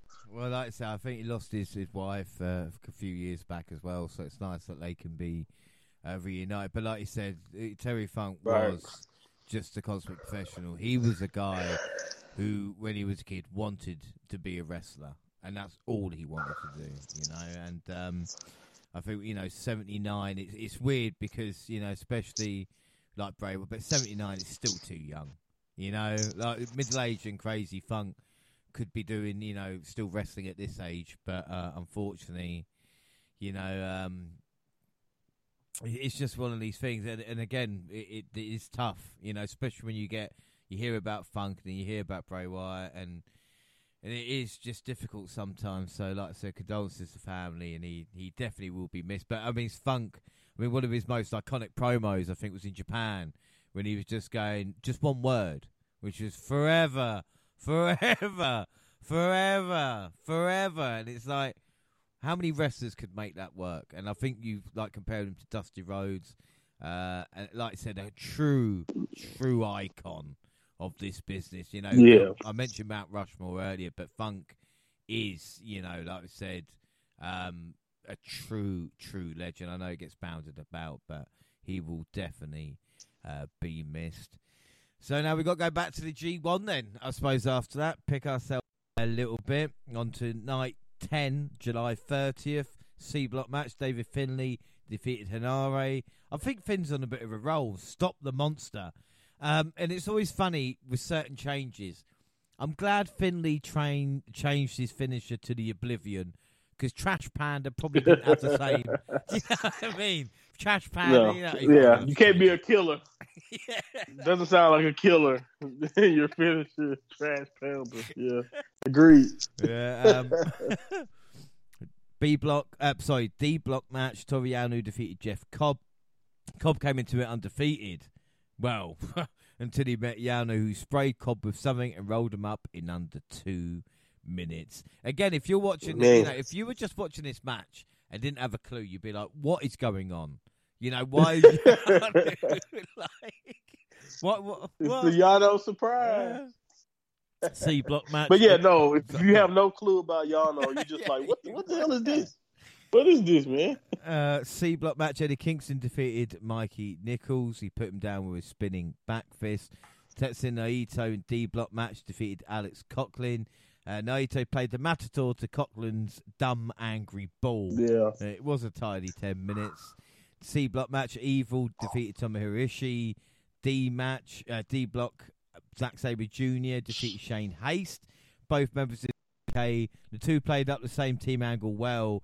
Uh, I felt sorry for Vegeta accompanying both men to the ring because he ran back to the top before Zack's entrance. He was asked to choose which member he liked better. He couldn't. You see, it's funny because I would never ask Jackson and Gina that because I know their answer. It's the same. do you know what I mean? It's the same. I would never put myself in that situation. Uh, but, you know, Vegeta couldn't pick, and who would? Zack won without too much fuss. I mean, if that's how they kick a friend, I fear for their enemies. You know, because yeah, they they were laying it in, man. we have C yeah, block. They were C, laying it in. Block C match: Shingo uh, versus Tama Tonga went for a time limit draw. D block match: Hiroshi Tanahashi defeated Hirooki Goto. There was a slight botch towards the end, but I don't think nothing to moan about. So the scores so far, we're going to have a look at the block standings as of July 30th. So A block at the moment, Sanada on 10 points, Kaito Kiyomiya on 6 with Shota Umino, Gabe Kidd on 5, Chase Owens on 4, Hikuleo on 4, uh, Tsuji on 3, Narita on 2. Uh, B block, Will Ospreay, 8 points with Okada, Taichi on 6, Kenta on 4 with Yoshihashi and El Phantasmo, and Tanga Loa with Great Khan on 2. C block, Finn on 8 with Evil, Tama Tonga on 7, Nick Shingo on 5, Mikey, Aaron, Henare, and Tomoishi on 2. And in D block, Jeff Cobb on 8 with Zack Sabre Jr., Naito Tanahashi on 6, Goto Haste on 4, Coughlin on 2, Toru Yano on 2 as well. So as we look at, is there any surprises at this moment in that lineup? There's not really. I think that's the way we thought it was going to go, wasn't it? Yeah, I think maybe uh, you probably didn't think Shingo would be as low as he was, but honestly, like in that block, if you look at everyone above him, you know, besides Evil, but you know how Evil wins, you pretty much be like, okay, all right, I, you can take that. And uh, yeah, pretty much everything else, you know, seemed to be lining up. You know, having Kaito right behind Sanada, you know, that's what you would assume looking at the blocks, you know. And uh, yeah, Naito still in the game. So yeah, yeah, yeah. I think that this is uh pretty other than maybe Shingo's current standing, but he was still much very much in it at that point. But it was the other than that, I think everything is pretty much how you would expect. So night eleven, August first, it was the last of the A and B block combined shows since the final matches of blocks get their own night. So block A match, Hikuleo defeat Kaito yeah. Kiyomiya. A power slam and a choke slam later give Hikuleo a young another win. He is truly the destroyer of the young guys. Once again, we got the story of Hikuleo finding his groove right at the end of G1. Kiyomiya is finding it hard to stay files between this loss and a count out in his last match. And again, Hikuleo was done a yep. couple of matches ago and now building momentum. Saint clicked in the big. Oh, and three. Yeah, Saint, yeah. No, he picked it up. He picked it up, like you said. He figured it out. And I, I, what I love the most about what you just said is that that's what the G1 is all about. What you said about Kaito. You know, because that's what it is. Especially as it starts to get later, you start to look ahead and be like, "Oh man, it's this might cost them." You know, this and that. right, right, exactly, exactly. Uh, B, B block match. Great Khan defeated Yoshihashi. While O-Khan is out, he officially spoiled Yoshihashi's tournament. Uh, A block match. Ren Narita defeated Chase Owens. B block match. El Phantasmo defeated Taichi. Jun Taichi's entrance. ELP talked to Kevin Kelly about his 19 second win against Kenta and commenting uh, about Taichi's entrance. We got a block A match. Sanada Gabe Kidd, the champion, still has a perfect score, and his next opponent is Owens. So I'm not saying he's going to win like perfectly, but you know. Block B match. Tanga Loa defeated Will Ospreay. What? Just as Ospreay was getting back in the ring, Loa went back and speared the hell out of him and for the count out victory, which kind of tells you a little something as well. You know, count. I love it. I, right, you protect Will, and again, like you said, Tanga Loa, who honestly, in my opinion, he get he get he got he got killed for in this tournament, but honestly, coming off the type of knee injury he had, where the ACL and the MCL was damaged, and the fact that he was a tag guy with Tama Tonga for a long time he was just really trying to figure out how to wrestle, uh, you know, longer matches on his own when he got hurt. So now coming back right into the G1, they threw him right into the fire. You know what I'm saying? So a lot of people nitpicking everything he do. I'm like, all right, relax. But Tanga Loa realized I'm not beating Ospreay, so I'm just gonna make sure that he can't get answer this counter. I just love the strategy behind it. Just like I'll take my points however I have to get it. Now, who didn't like it was Okada. He absolutely hated it. But yeah, uh, we'll get to that in a second. uh, block A match: Yota uh, Yota Tsuji defeated Shota Umino. One minute left. Tsuji blocked the death Man, what a match! And quickly did the spear won the match. Future is looking bright, like you said. Uh, Shota got a bloody nose in more ways than one. Then, but again, this is yeah. saying that again it must be more exciting for you to the potential for these two to kind of like even headline like a Wrestle Kingdom down the line. Do you know what I mean? And oh man, you know, like Yeah, and then again, like I always mention this when we talk about these guys, but Ren, Shota, Tsuji. I watched all of their young line era. And again, young, uh, Sh- uh, you know, Shota and uh, Ren Narita, they used to draw all the time as young lions. So it's kind of cool that even as you know, in the next level, they continue to draw. But to see Tsuji, who would get beat by a lot of the uh, to Ren and uh, and uh, Shota back in the day, he would lose a lot of his matches as a young lion to those guys to see how good, not only how good Tsuji is at this level, but to see him and how well him and Shota matched up here, it definitely has me excited for what feuds would look like uh, between these two down the line. So you're 100 percent right, man. I feel like a a special, uh, you know, uh, like a, a, proud papa in a sense, watching all those young guys mature and, and, fight at Wrestle Kingdom one day. Without a shadow of a doubt. Uh, B block match: Kazuchika Okada defeating Kenta. I don't know why I said it like that. It's been a long day. Uh, GTS was avoided. Okada did two landslides and a Rainmaker to finally end this match. So Kenta is eliminated. But it's weird for what you're just saying about these young guys. For me, like it's weird to think a couple of years ago these were the two well most most yeah. well known stars for me. Like I knew Kenta obviously, and I knew Okada. Had heard about him, and now I think like fucking hell, it has like you do learn, and like I said, you start appreciating a lot more talent, even if it's been a couple of years, you know. So um, it is really, yeah, really interesting. That's. Night 13, August 2nd, the last C and D block joint show. Alex Coughlin defeated Hiroshi Tanahashi. Yes. Coughlin did it. Ace. Jack Hammer gets the job done. Willis lost. Tanahashi is officially uh, out. Well, I guess it's really hard to win a block or a semi spot. But I mean, Coughlin, the, the, G1's worth it for him to get a victory over yeah. Tanahashi now. I mean, it's fucking brilliant. Oh, 100%. It does wonders for him. Not only his confidence, but at the end of the day, you can always say, no matter what stage of the career you want to say, you beat Tanahashi in the G1 in an important match for Tanahashi that would have kept him right in the thick of things going into the uh, the last block matches. So yeah, man, it was a, a huge victory for Coughlin. And uh, watch the match back. Coughlin wrestled a really good match, man, in this match uh, with Tanahashi. So I was really, really proud there to see not only Coughlin win, but uh, just again to see that result and to see how good Coughlin looked while getting it. It just says a lot about what New Japan thinks uh, about what Coughlin can be if uh, you know given the right amount of time and booking, of course without a shadow of a doubt. Block C match, Mikey Nicholls defeated Evil. Uh, probably my favourite match was the Block D match between Toru Yano and Shane, defeating Shane Haste. Yano went with a big hat. That looks suspiciously like a blindfold to counter Haste hat. He wanted to exchange. Haste was willing to do it if Yano promised not to throw it away and agreed to. Haste put on Yano's hat. Yano ran and pulled on it, covered his face, proving it was indeed a blindfold. After going under the ring, Haste came out with a bucket taped to his head and was able to get back in the ring and avoid the count out. He wrestled blindly for a while, but when he took it off, Yano did a low blow and then pinned him.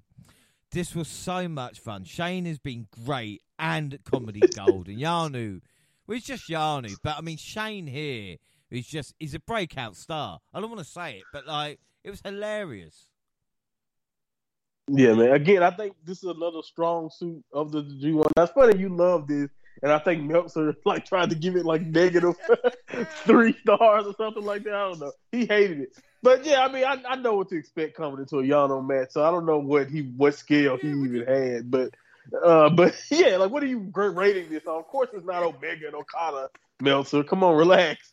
but anyway, uh, no, it was very very fun, and uh, like you said, it was a, a, a again, it's not only thing I always say about Yano now at this point is that maybe it's time for Yano to not be in these prominent uh, matches. But I, I, will always add that as much as I don't think Yano needs to necessarily be in the G1 every year anymore, uh, I will miss him when he's not in there because I've just gotten used to at the end of the day knowing uh, in one block, no matter the card, we're gonna get a Yano match somewhere in there, and it's gonna be entertaining. And like you said, Shane Haste, TMDK in general is one of my again one of my favorite things about the G1 is how tag teams. Uh, if you, I think it happened in the New Japan Cup with uh, Aussie Open. You know, again, you know, you get a chance to see these guys in a singles format, and you just like you, you never really got a chance to see them. You know, you see them working together. You know they're a great team, but what can they do one on one? And you saw and and him and Mikey are two completely different styles. Mikey is very physical. you love that. You love you know he you know beating himself into a pulp to get blood. You know, uh, using a headbutt. He did it multiple times actually. And then you have Shane, who's just genuine entertainment. Every time he does something for New Japan, I'd be like, they really thought that they really put him in a mask and call him Slapjack. I know I've repeated that a lot, guys, but I'm just dumbfounded when I think about yeah. that. The WWE did not see any of this personality because he that's all I get from Shane Haste. It's just personality. So it's crazy to me sometimes how WWE can just zap that personality out of a guy when they yeah, give yeah. them a character or they're trying to fit in or whatever the situation is when you go to WWE sometimes. But yeah, Shane is awesome. We get C block action with Henare defeating Tomohiro Ishii. A fight for pride since both men are eliminated, but big boys hitting the shit at each other is always fun in my book. You know, I've not got not got an issue. Yeah. Uh, block D match, Hirooki Goto defeated Jeff Cobb. Goto still in, and Cobb could not take advantage in the tournament. C match, D Kingston defeated Tama Tonga. Another hard hitting fun match. Just two men going at it. Neither had an advantage in the end, Kingston was the best this night. I think he's the contender to win the block. Block D match, Tetsuya Naito defeated Zack Sabre Jr. Naito did the quick pinning combination out of nowhere and won the match. He's a step closer to winning the block, tying up points against Cobb and Sabre. Um, I think these two are my favourites. Zack Sabre. I think even looking back in the G1 and thinking what ma- I think I watched every single one of their matches as well. Uh, C block. Shingo defeated David Finlay.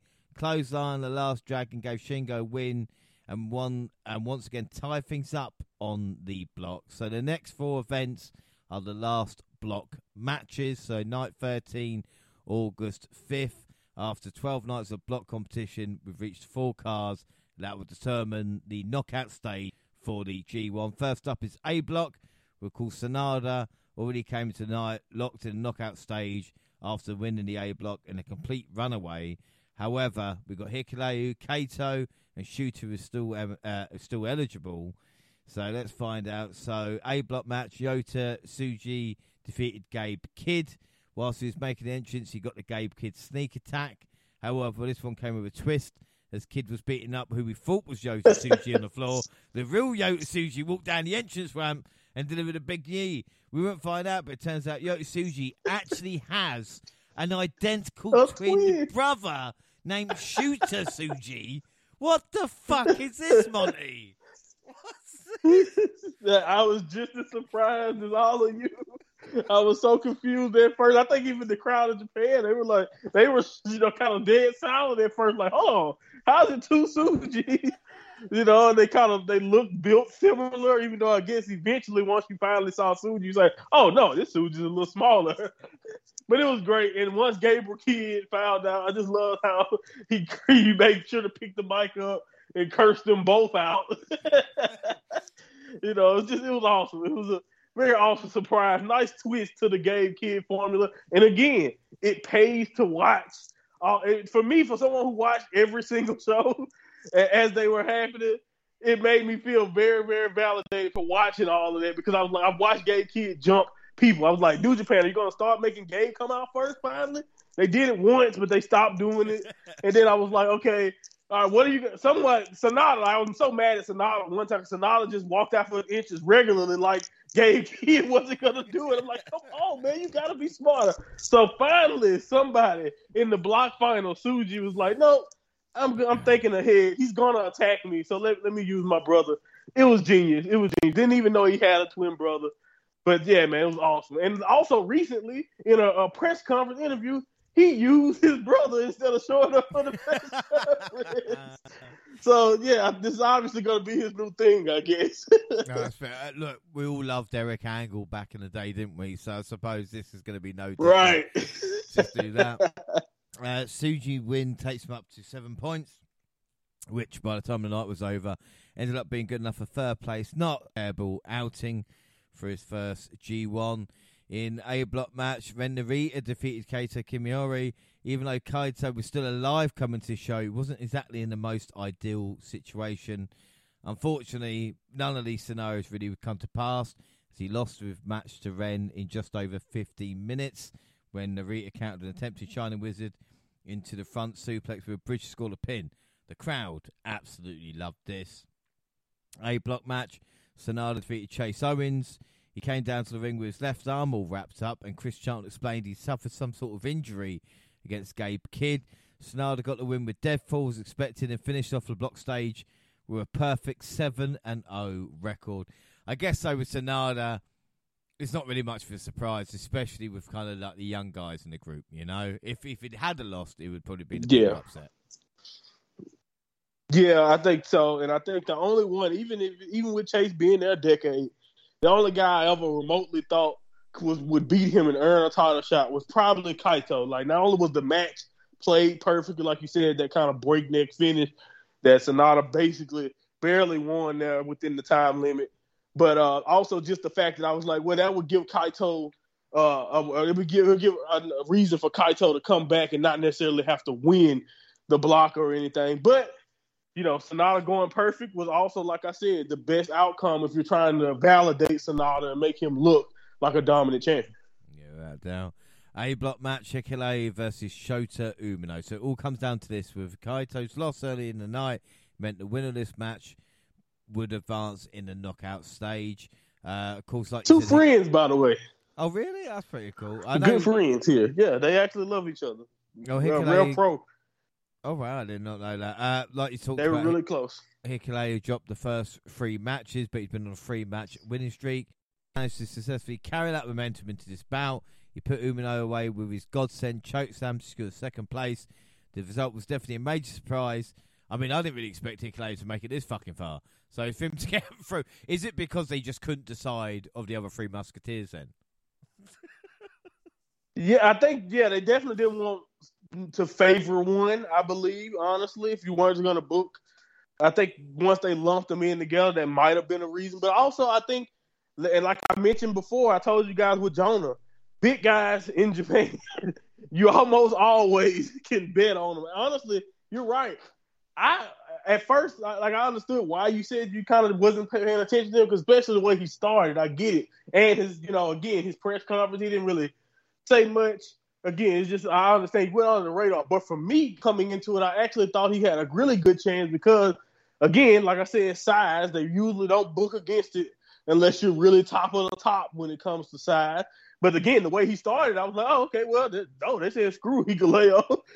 so, you know, I, I kind of re- refocused and shifted my attention to other, you know, other places, Kaito and you know the young guys. But again, he picked it up, got on a run, and I think it was a great example of just how a lot of times, sometimes the hottest wrestler can win a block, and that's exactly what happened for Leo. He just got the hottest besides Sanada in that block, and that's how come he ended up second place. Yeah. So, well, final A block stand is Chase Owens uh, on four points with a two and five record. Gabe Kidd two four and one, five points. Shoot Umino two three and two with six points. Kaito two three and two with six points. Ren, you can guess two three and two with six points. Yota Tsuji three three and one, seven points. Hikuleo four and three, eight points. Advances to the D block winner on night seventeen, and Sanada seven and 0, 14 points course, runs uh, faces the C block runner up on night 17. So night 14th then August 6th, last of the B block matches. Okada is already in the playoffs, whether he finished first or second depends on everything else. Uh, as for the other playoff, Will Ospreay ELP. Ospreay needs to win or draw to advance, but Phantasmo must win, or else he's done. So B block match, Kenta defeated Yoshihashi. Kenta ends his G1 at 3 and 4. Yoshihashi ends his at 2 at 6. B block, uh, Greater Khan defeated Tai. Kevin and Chris made mention throughout the tournament that Khan was stuck in a rut. They both finished their G1s at 3 and 4. Kazuchika Ricardo defeated Tangaloa. Loa Loa had a rough go of it at this G1. First tour back, like I said, in over a year.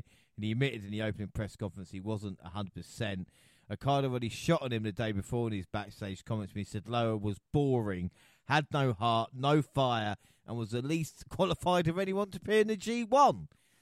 What a cunt! Like, wow, wow. right?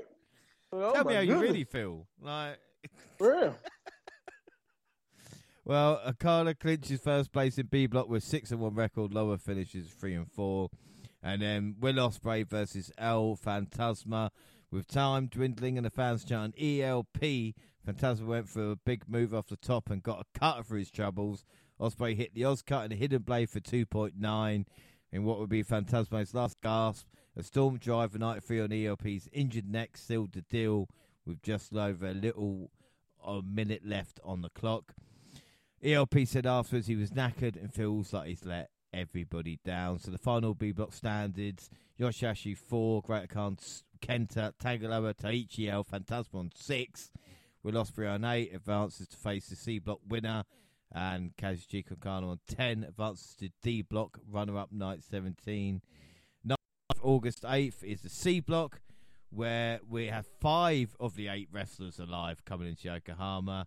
Tomoyoshi defeated Mikey Nicholls. Uh, Tama Tonga versus Henare. Scenario for Tama Tonga was simple. He needed to win this match. He didn't. Uh, well, no, he did. He managed to do just that as he put away. he did. He did. Uh, he put Henare away with a J drill, driller, blocking a headbutt attempt and a Superman punch. D block match David Finlay versus Eddie Kingston.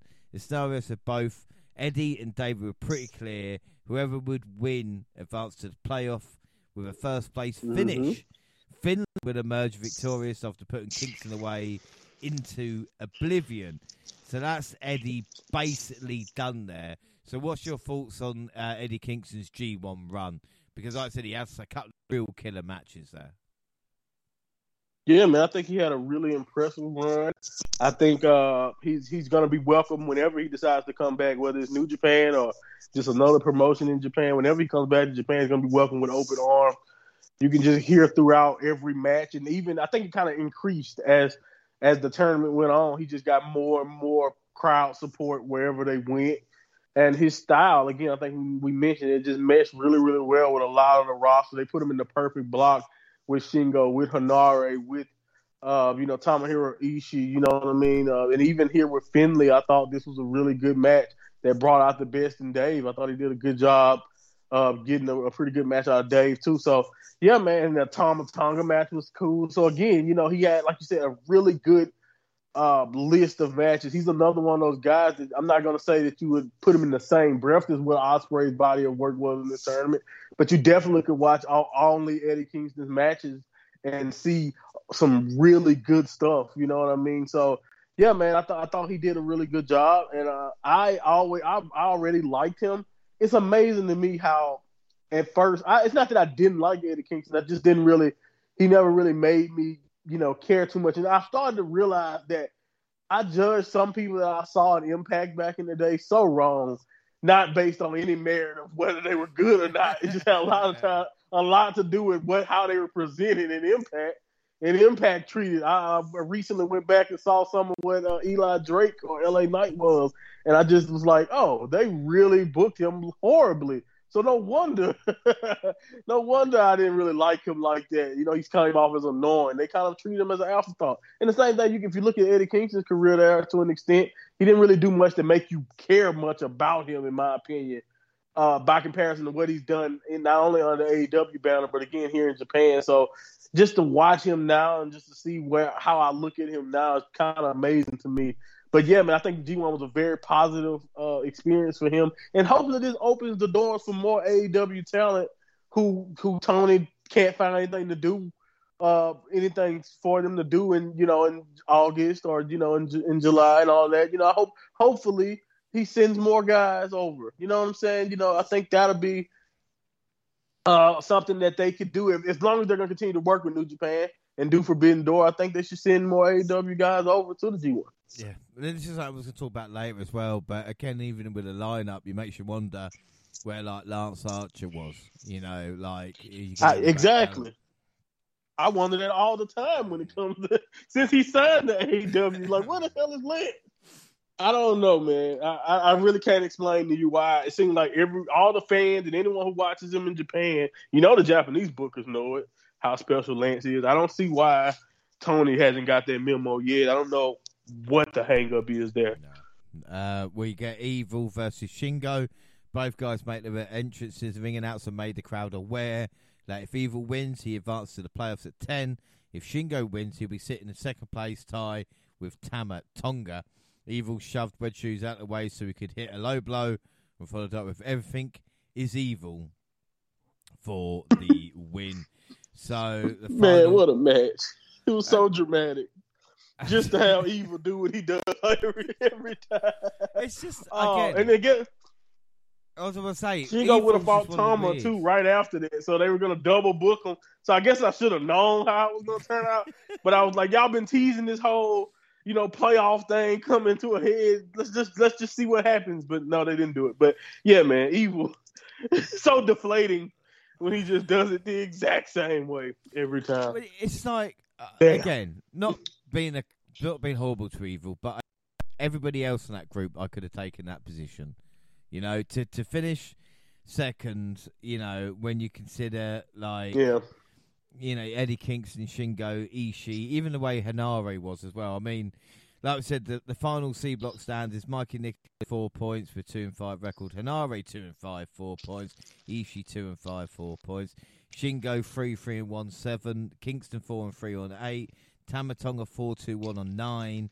Uh, and of course, seven two, ten points advances to, advances to face Sanada on night seventeen. Finlay with 10 points advances to face Will Ospreay. So Finlay, you won, but you have to face Will Ospreay. So you know it's like good good Right. bad. Um, Good night, luck. yeah, night 16, August 9th, the final D block night.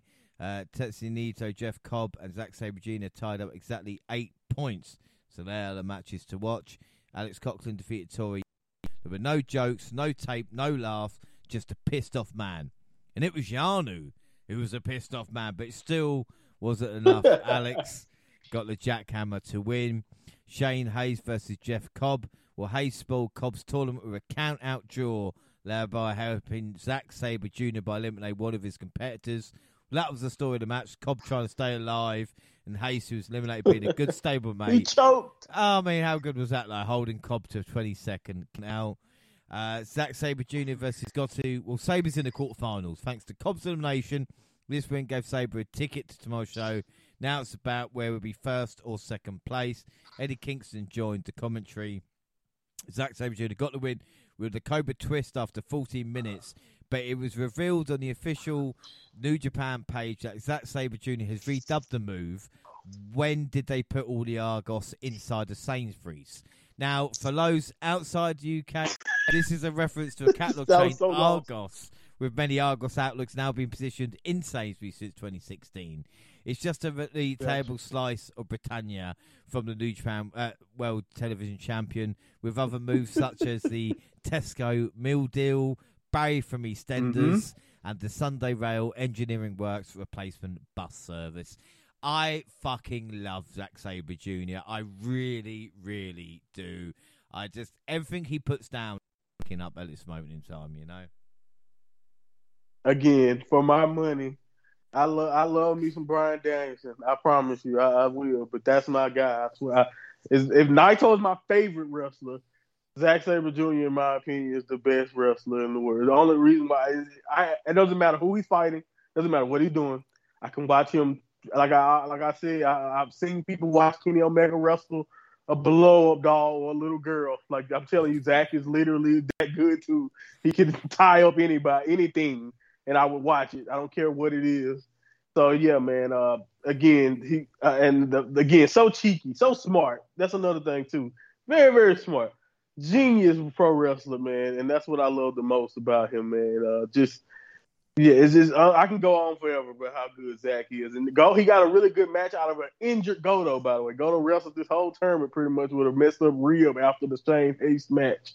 So yeah, uh, Goto is still very damn good at early in his early forties. So uh, just just in case anyone was wondering, I love Hirooki Goto also. well, Tetsuya Naito defeated Hiroshi Tanahashi. Before the match, it was announced that Cobb could make a pass, but it didn't happen. Naito won the block, even though he tied Yeah. up with Sabre because he beat Sabre in the tournament match. Uh, both men look great. It's full of tension with the story of two men who know each other, counting everything. Tanahashi's Mhm. desperation as the clock was ticking down with more t- pin attempts as time flew by. Yet Naito in the end was able to sustain everything and land a final blow.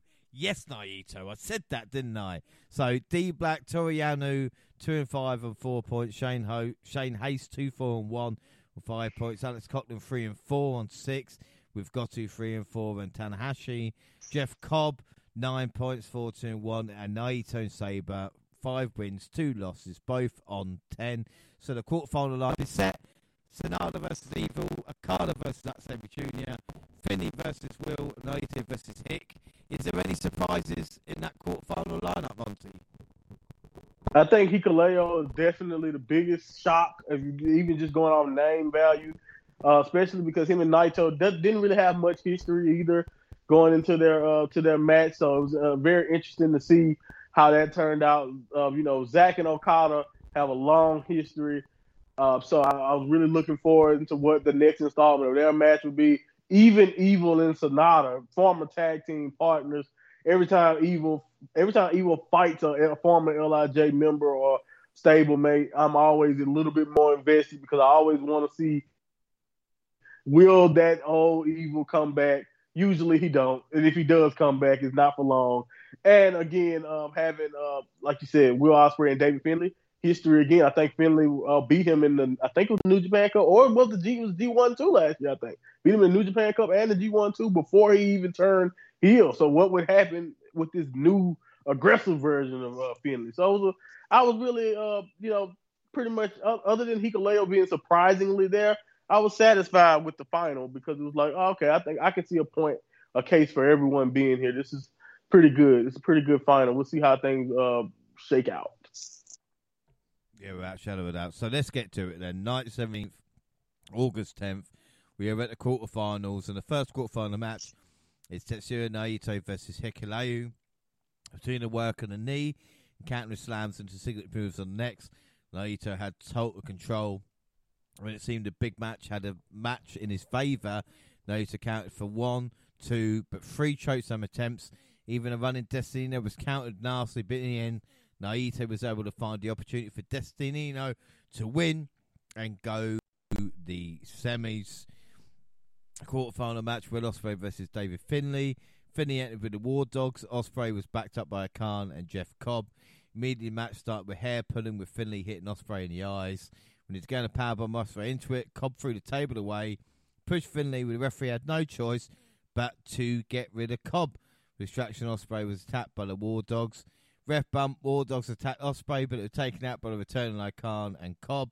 The ring was cleared. Ospreay went for hidden blade and was hit with a shillelagh. Referee ran down with a two count and exciting final sequence. Ospreay was able to escape the trash panda and hit the Stormbreaker for the win. Uh, I tell you something, don't get me wrong, the first match was fun. Maybe we kind of knew the result. This one, Finlay stepped up because Will is like we talk about a generational wrestler, but Finn proved that he could go with one of the world's best. Yeah, I agree. I think the like you said, the first match was fun. Uh, it was also more so about how do you combat the power of uh, of the big man. Uh, but this one, like you said, Finlay was definitely out, and I think at this point, that's where Ospreay is, especially on the New Japan roster. Every match he has, not only going to get international eyes at this point, especially coming off the match with Kenny Omega, but you know the critics, the Meltzers, all these guys are going to be watching. You know, whenever Ospreay fights, so when you're when you're a new character like or you're in a position where David Finlay is, this was a proving ground to see do you have the potential to be in those last matches, fighting Okada, fighting Naito, fighting some of the bigger names in New Japan. And I think he showed in this match that uh, this with this new character in this new aggressive style, and you know with everything uh, considered, he can uh, you know be in that spot next to a Will Ospreay. And also, I want to point out that for most of the tournament, uh, Dave Finlay did not need help, but he knew against Will Ospreay. I'm going to turn this into a little bit of gang warfare by bringing the War Dogs out, in, you know, into this situation. So, uh, but no, it was still a, a really, really cool match. I, I, I, came away impressed with Finlay, and I think honestly that's the goal because, like you said, at this point, Ospreay is the measuring stick, man. I think without shadow of a doubt how good Will is. You know. Um, anyway, we go from Mason action to Evil versus Sanada. For final match, Togo pulled the ref out. Red Shoes recovered Togo and Evil. Went for a double attack that Sanada countered, throwing Togo out and hitting the Shining Wizard on Evil. Referee is back in the ring and Evil countered a deadfall with an eye rake. Another deadfall countered. Everything in Evil. And darkness still reigns in the G1. You're fucking joking. Well, I hope people enjoy Evil versus Right. For future title defenses because I'm not. All right. I mean, That's what, exactly what's happening. what the fucking hell? You know? like, Oh on. man, what a letdown, right? hey man, I, I someone some great New Japan fan on Twitter did explain it away to me to make me feel slightly better about the result, saying Sanada is basically battling his past so far in this title reign. You know, uh, fighting Hiromu, fighting a new Lij member, and then now uh, XL another ex partner and ex Lij member in Evil. So I get it, but you know, again, the way Evil does things and just the way this came together, it definitely, especially when the guy was, four, especially when Sanada was 14 and 0. And my only problem, my biggest gripe with this is that we just seen in the match against Okada not too long ago that Evil pulled out all the stops he could to try to, uh, to, uh, oh no, we haven't seen it yet. My fault. I'm skipping ahead. Spoiler Sorry. alert, But uh, yeah. we'll get to that. We'll get to that in a second. We'll get to that in a second. But the point is, he didn't need much help. He only needed Dick Togo, and he basically beat Yeah. Sanada clean. And that's the thing. When you, after screwing everyone, everyone he fights, you know, it doesn't matter who it is. He did it pretty much the same way. He screwed Sanada here, but it wasn't exactly the same. You know, he pretty much took him out. You know, easily, at least you would say for evil standard. And we'll talk about a match right after this that validates my point. But yeah, Oh yeah. Like Uh, anyway. yeah. No, when Yeah. you're talking about Okada and Evil, it was like a Okada was Terminator. Like nothing, Right. nothing's gonna stick. The And entire house. The match before was literally just like one move and done. You go, I wonder who they, who do they think's biggest star? You Right. know, like- yeah, exactly. Uh, exactly. But speaking of the quarterfinals, the last quarterfinal that we had was Kazuchika Okada versus Zack Sabre Jr. Both men started elbowing each other while on the knees. Sabre got the advantage when he hit a clothesline. Both were doing pinning packages at 20 minute call. Drop kick slaps. They were throwing everything they had left. Excuse me. Okada hit a rolling rainmaker. Sabre tries to fight back with submission, but Okada answers quickly back with a landslide and a rainmaker to pass on to the semi finals. One What day. Zack, one day you'll get through, son. You know, you, you're good, you, you're on the precipice of it, but you keep having these great matches. And again, yeah, what a match! You know, Zack and Okada shouldn't really work, but it's just really, really good stuff. You know. Man, and again, it's one of my things about just how great Zack is and just how he can just wrestle any style. But him and Okada, man, when they the way they fight each other is just such such a great athletic contest and marvel of a of a style of match. Is what I love the most about it is Zack, uh, especially fighting fighting Ospreay. It can make you emotional, and the way he fights Okada, they have their perfect match too. But Zack is a perfect match for Okada also, but in a completely different style and manner. And I think that's what kind of that's what makes you understand that you know why they're not only in this position in the elite eight, basically, but also why you know just again they are awesome and two of the best wrestlers in the world, in my opinion. Because again, uh, you know, fight well three of them if you count Ospreay, if you add him in there too. So again, I just think the fact that you can have a great match, but it's a completely different style than the other emotional match that you had with uh, with Ospreay is just it's just incredible that that they're that good, and it just it just builds. I think they their their matches builds perfectly. It gets more and more intense each hold, each reversal, and Zack trying to match Okada's physical style, but at the same time, Okada trying to come back to submissions and the technical expertise. Again, they they just never miss, and I think this is another great addition to the rivalry. Yeah, I think without doubt. Um, yeah, unfortunately, we go from that to night 18, 12, which was the Kazuchika Okada versus Evil first semi final match. A Yeah. double team Fisherman Buster sets up for Dick Togo. Fist drop to Okada held upside down. so Togo can hit Okada's balls, and the ref comes too as Evil picks up a two count. He avoids a low blow, hits a landslide after the ref was shoved aside. Um, Okada was dropped with everything is evil, but kicked out. You know that might be Kicked the out. champion. No one kicked Yeah. out. That might beat Sanada. that ain't gonna beat Okada, mate. All right. The second everything is evil was block, but his sit down pin only gets Okada a near fall before everything is Okada connects. Then a Cobra Flosion before Evil gets put up for a Rainmaker and Okada Oh gets my the win. I mean, it's same old shit for Evil, but it's weird seeing Okada Yeah. put up with this. You know, like the champ, but unlike the Right. champ, was just like, I'm gonna fucking win. All right, I'm not fucking around. Right. And, and and that's the only thing I say. After you watch Okada's match with Evil, and then you watch Sanada's match with Evil, come back and tell me which one of these guys is the IWGP heavyweight champion. because that's that's the biggest thing. I was like, oh man, you guys made your heavyweight champion look really strong here. so yeah, no, that's my biggest gripe. Even though it was a fantastic match, but again, to watch Okada basically thwart the entire House of Torture while Dick Togo and Evil were more than enough for the world champion. I know it's setting up a title match, but I'm just saying, wow.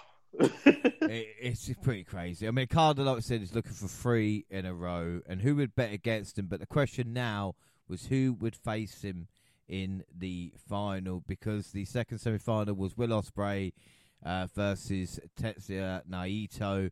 Naito tried to go for Destino early, but Ospreay countered with a hidden blade attempt as we hit a stalemate. Slam looks up Ospreay for a leaper faith, which connects for another two count. So Ospreay resorts to a Stormbreaker, but Naito's Rana out for two, then fell into a thrust kick from Ospreay. Naito ducks a hidden blade, but collapses as he tries to counter back. Ospreay pulls up Naito, but he's out on his feet before Stormbreaker gets twisted in Destiny. For a second one. Ospreay kicks out the last second before a third. Destino lands to put Ospreay away. Monty, what a match! They had the crowd in the palm of their hands, didn't they?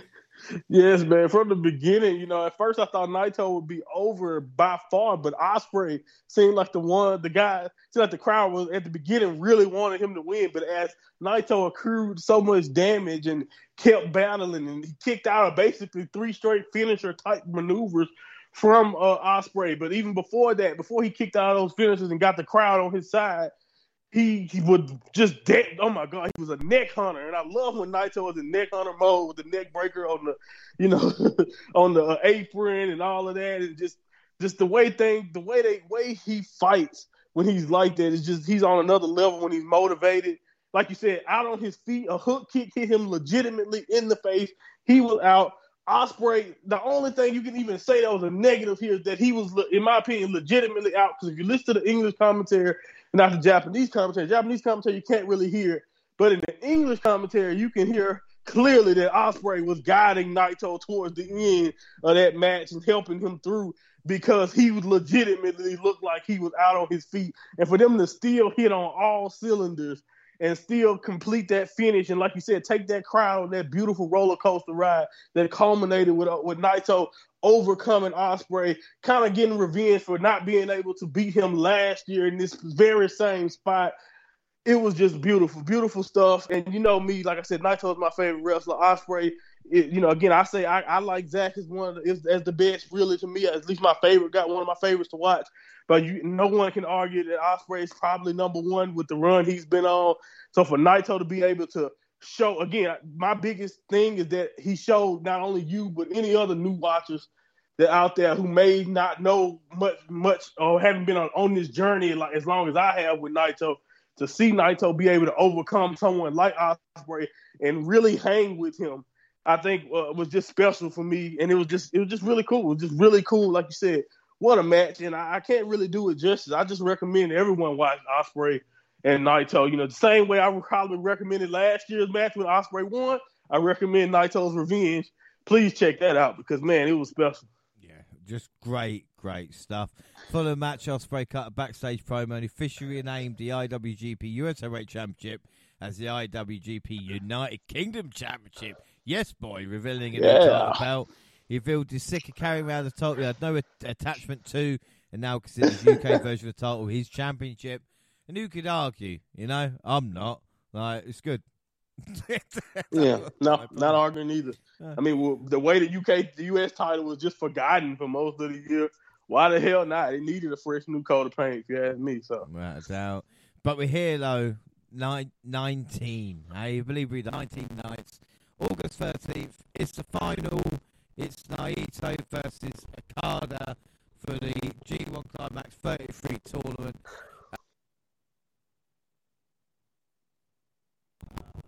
Apologies, my microphone's just gone as well. So, Monty, whilst I fix this out, was this the final you thought you were going to see before we get to it? Uh, is always a possibility to of being in the final, so I can't lie. Like I wasn't expecting him to be back, even though he had been the last two years. But having Naito in this spot along with him definitely was something that uh, you know made it even more special for me with their rivalry for all these years and just how special that that, that has been literally, in my opinion, the rivalry of the last five to ten years. You know, they've they've inserted Omega and, uh, and Okada and all of that, but underneath that, if it's right next to Okada and Omega, it's definitely uh, uh, Naito and Okada. So seeing them in this final just made the bow on this tournament wrap up completely. But did I think Naito would be there? I would be lying if I would say I if I say I was confident that he was going to be there. Some of us called it back in his second match. You know, I'm just I'm saying. uh, um, but anyway, that's for the final. We get an intense lockup. Reversals early. Naito tossed the card to the floor at four minutes and did the tranquilo pose. They fought on the ring apron where Okada hit a DDT at eight minutes.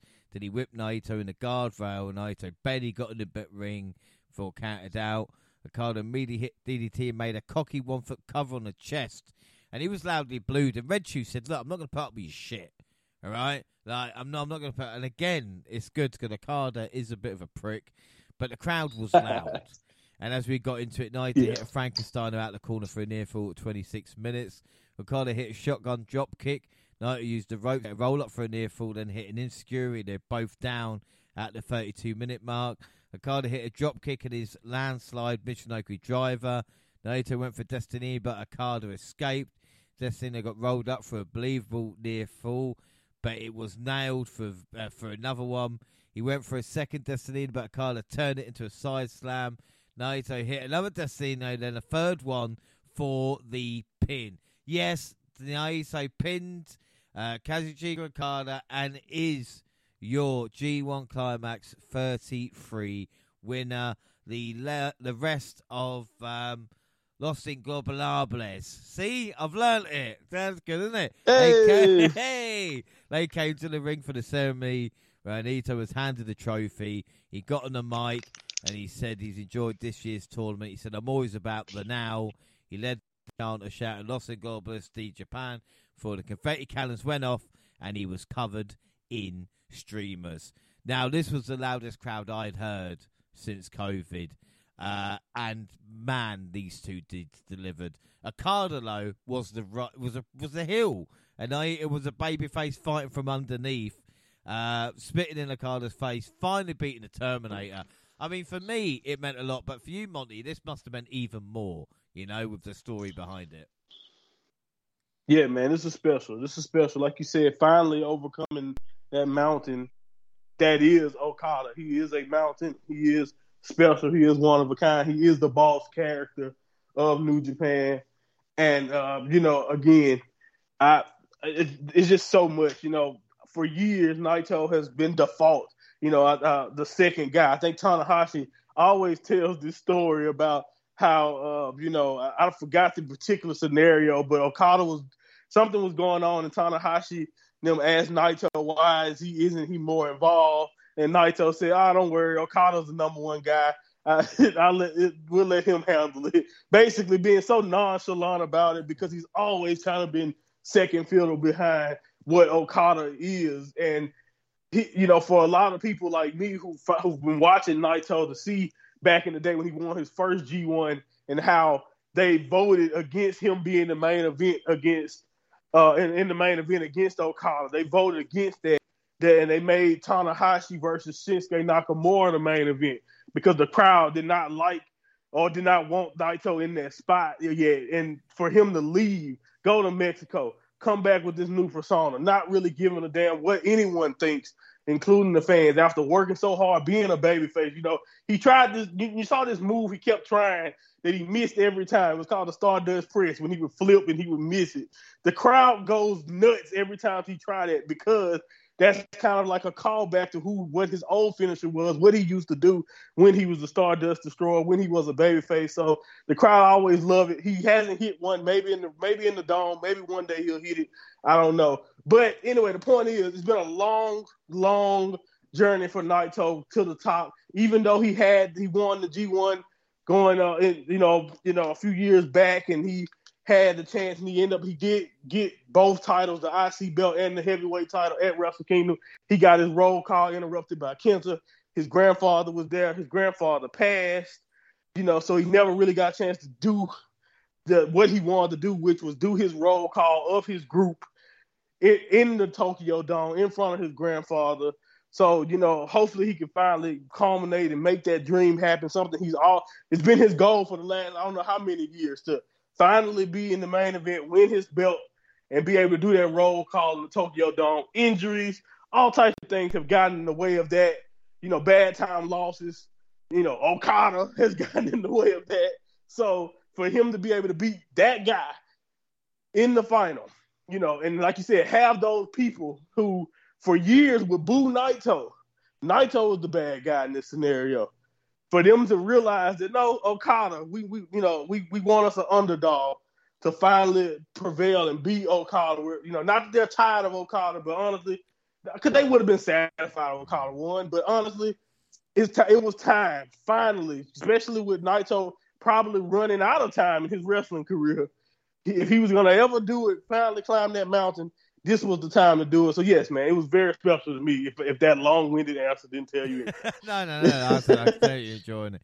Uh, so overall, there 19 events, 123 G1 matches. Uh, it's going to be difficult. MVP, I'm going to do this because I'm going to say Naito is my MVP because he reminds me a lot of Yoda, right? So what? what no, no, no. So just so you know when Yoda just like comes walking out slowly as he does, mm-hmm. you know, and you're thinking, oh, it's just like kind of older man walking to the ring, right. mind his own business. And then when you push him, and then he starts like just going fucking mental, like he did in Attack the Clones. like that's for me, right. like, like you have to push him to have that reaction. But once you do, you are fucking with a Jedi Master.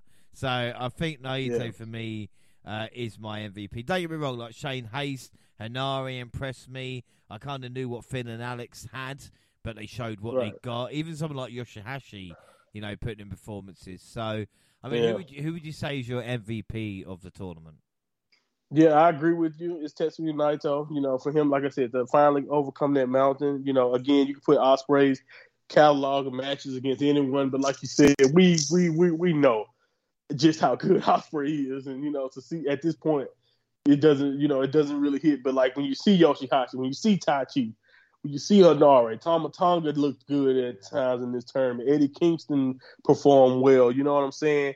Uh, there was a lot of people in this tournament that did well for themselves. Yota Tsuji, in my opinion, uh, is probably my favorite three musketeer, and it's crazy to me because I thought no one had a higher trajectory than Shota Umino, but I don't know, man. Tsuji plays cards right. Man, he can be the man in New Japan too. You know what I'm saying? Gabriel Kidd had a really good first tournament. So uh, with all the debuts, and you had Kaito who represented Noah pretty well, and even you know got a chance to see crazy Kaito again. so yeah, it's a lot, lot, lot of little highlights here, and I, I, you know I love your shout outs for Shane Haste and uh, you know Mikey. So yeah, man, uh, it, it was a strong tournament. It's a lot of people in this tournament, but that made for a lot of memorable moments. Yeah, without doubt. I think match for me as well. Uh, I mean, I could be silly, but I think Will versus Naito showed what both men can do. And even like when I oh, like bringing out the big moves, like the hurricanrana, I'm thinking, fucking hell, you know, like I wasn't sure if you could do these yeah. moves and you know busting them out like that. Yeah, I, I think a motor, like you said, a motivated Naito is one of the top five, top ten best wrestlers in the world easily. When he's motivated, when he's on, when he's healthy, he can go with the best. I promise you, and that's why he's my favorite wrestler. Uh, he's so damn cool. Like like you say about Io, Naito is another one of those guys. Just so damn cool. Uh, but uh, I will take the match with Okada again. Not that it's any better or worse than the uh, than the Ospreay match. I just think honestly, uh, I think the personal history there and just how many times Okada has been there to knock him down. It was really cool to see uh, Naito get the win. Same thing with Ospreay's match with Okada. For a guy, a guy like Okada who usually is always going to be the one on top, it was cool to see his two big losses and how they how they came about. It was pretty nice. You know, Okada did a great job uh, doing a uh, putting over. And honestly, if you think about what he did with Danielson, you know, man, you know, Okada he's still dominant. By the way, still beat the hell out of mostly everyone, but yeah, he's doing a great job of finally putting over people a little bit. You know, I think we've proven if Okada's got ten matches, he might lose one. Like, so, you know what I mean? Right. That's that's the percentage he's working exactly. at the moment. Um, so we know who like the biggest star is, like you talk about. But overall rating for this, I mean, for me, I'm going to give it a nine and a quarter because I love the concept, but it's not as strong as the lineup last year. Because I was thinking to myself, like, no, where, where, was Filthy Tom? You know, we mentioned Lance Archer, but someone like Fred Rosser, mm-hmm. Who I think might, you know, surprise a yeah. few people here. Um, interesting times. So, what's your final score for the G1? Yeah, I agree with you. I think uh, a nine is a really fair score. Uh, I think for this one, uh, the result, of course, get a hundred out of a hundred out of ten for me because Naito did overcome and win. But uh, yeah, I think honestly, as much as I love keeping up with it and finally being on top of it, the 32 format, I wouldn't be surprised if they shrink back down next year. I wouldn't be surprised if they go back down, and if they do go higher, like you said, or they stay at this number, I think we will probably uh, we would need to see some fresher faces in some of these spots. You know what I'm saying? Uh, I have no problem with uh, certain guys still being in the tournament, but maybe it is time for uh, you know people. Now I will say this: we got to stop this. I've been hearing people say Ishii, Goto. No, those guys are actually the people who are longer yeah, in the tooth that, yeah. that that need to stick around. It's a couple of other people, and I know it's going to be painful. And I'm not even going to say any names because it's even painful for me to think about it in some cases. But it's some people who probably need to fade what fade back so we can get a Tom Lawlor because I don't get it. I'm with you. Filthy Tom Lawlor deserving to invite back, and that's one of them times where I'm like, well, damn, maybe we don't need a Yano comedy match because we don't get a chance to see Filthy Tom Lawlor in the tournament. Yeah. But again, it's not the people who get in fault; it's the Booker's fault. I don't know why certain guys were left out. But maybe we'll see. Maybe I, I can't. I'm, I'm, looking forward to see what the field looks like next year. Uh, but again, the G1 sets up Wrestle Kingdom, so we have to get through the mountain that is Wrestle Kingdom, and also the rest of this year. Hell, will Naito even survive? Because after this, Jeff Cobb challenged him because Jeff Cobb beat him. So we'll, you know, Naito has to defend his spot now. You know, so if Naito loses to Jeff Cobb, Jeff Cobb will take his spot in the main event. I doubt he will lose it, but hey, never know.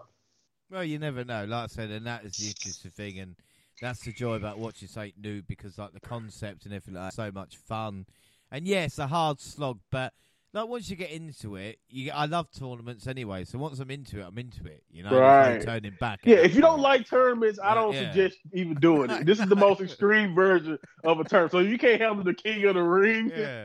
the little single elimination, I, I don't think you should watch this. You're like, oh my god, we've got to watch eight matches. It's like, yeah, all right, is that it with the King of Hell? Fucking hell, must be tough. A um, hundred in a month. Try that, yeah, buddy. we did it. We did it, though. Um, as the time we talk about, we are about half hour away, maybe forty minutes from just saying, right? WWE Payback, which uh, is happening. Right. It's a very late finish for me. Uh, I got an early start in the morning, but it's not about me. So what we're going to do slightly different just to wrap things up. Payback predictions, yeah. right? I'm just going to run through the card, Monty, and then you tell yeah, me your predictions. It. I'll let you know if there's anything different. All right? I think that's gotcha. fair. Okay. Uh, so we've got the Grayson Waller effect featuring Cody Rhodes. I will say this, and I don't know why I'm wasting more time, but I reckon that it could be Theory and Grayson versus Cody and Cena at one point. Whether that be at Payback, that'd be nice. SmackDown or something like that. I just feel it. So anyway, first match: LA Knight versus The Miz. Who are you going for? Uh, I think LA Knight has to win this. I think this is like a measuring stick type of deal, you know, uh, with The Miz. Uh, maybe I mean if Miz can win and they keep it going, but honestly, I think that would do LA Knight more harm if you would let this overstay as welcome, especially with the Miz's win loss record. He just lost to Akira not too long. Akira's is out not too long ago. So LA Knight can't beat him, even if it is with a screwy finish. That'll be disappointing. So I'm going with LA Knight. Yes, I want LA Knight. So if they do try and fuck him over, it will be a bit of a shame. Uh, the feud that keeps on giving, or never ending, wherever you want to see. Still cage match, Becky Lynch, Trish Stratus. This can only go one way, surely, you know? Yes. Yeah, I, I, Becky Lynch has to win. Let's get it out. Let's get it over with. Even Trish has been honest and said this this feud is going a little long. So if, if the people in the feud realize that it's getting, you know, it's getting a little long winded, I think we should just get out of there. Let Becky win. Let's get it over with, and let Trish do whatever it is she wants to do next with uh with other talents. Uh, you know, potential there with plenty of the young girls, or even another more established girl on the roster. So we'll see. Yeah, we're actually out. United States Championship, Rey Mysterio versus Austin Theory. This is a bit of a weird one, isn't it? Because yeah, you know what they're going to do, trying to get Austin's heat back, or let Rey continue with the title. Yeah, and, and that's one of the things. My whole thing is you didn't have to let him lose it in the first place. If the, if you if, you know what I mean, like I, I, I mean maybe you thought this would breathe a new life in it to the to his run, but I don't see that happening. You know, he's pretty much uh, you know, running stale as it was when Rey beat him. I think to keep it going, I think Rey should keep the belt. Honestly, let's just let, us just let let's theory take a break from that title and maybe do something else. Like you said, maybe even team up with Grayson Waller because there'll be a nice little, uh, you know, a hole tag team. We'll have the Miz as their third match. Like I said, make it. I'm gonna yes, mention, a little faction maybe. But yeah. literally, egomaniacs, Miz, Waller, uh, right. Theory, chucking pretty deadly. Great stuff. Uh, Oh, anyway, anyway, women's World Women's Championship. Raquel Rodriguez versus Rhea Ripley. Is this too soon for Raquel Rodriguez? hundred percent too soon. Uh, I don't think the way Rhea's been booked. I just think it'll be a, not really a disservice, but it just it just would feel weird to me when she beat up, hurt, and just destroyed everyone else on the roster, and then Raquel, who she also hurt, but you know returns now and just beats her.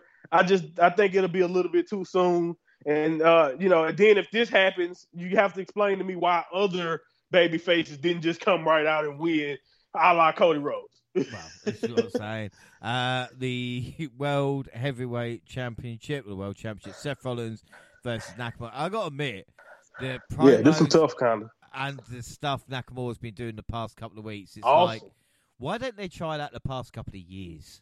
You know? Yes. what took so long, right? What took so long for them to realize a video package or subtitles or you know whatever, or letting the only English he has to speak be the phrases, you know, things that he that that, that makes him look again. I, they're doing a much better job with the way they're presenting a lot of their foreign talent nowadays. So I guess we just have to give them kudos for that. But yeah, it's crazy to me how they didn't think of this before. Like I remember his initial heel turn. Just imagine when he first turned on AJ Styles after winning the Rumble. If he could have got presentation like this, man, you know who knows what Shinsuke would be now after you know if he just got the right booking uh, decisions. But honestly, my only big deal here is that as much as I would love the back to come into play and Shinsuke to actually, because you know kayfabe seriously hurts Seth and Seth take time off to actually get it fixed or whatever, and you use Shinsuke as a great, you know, way for Seth to return later.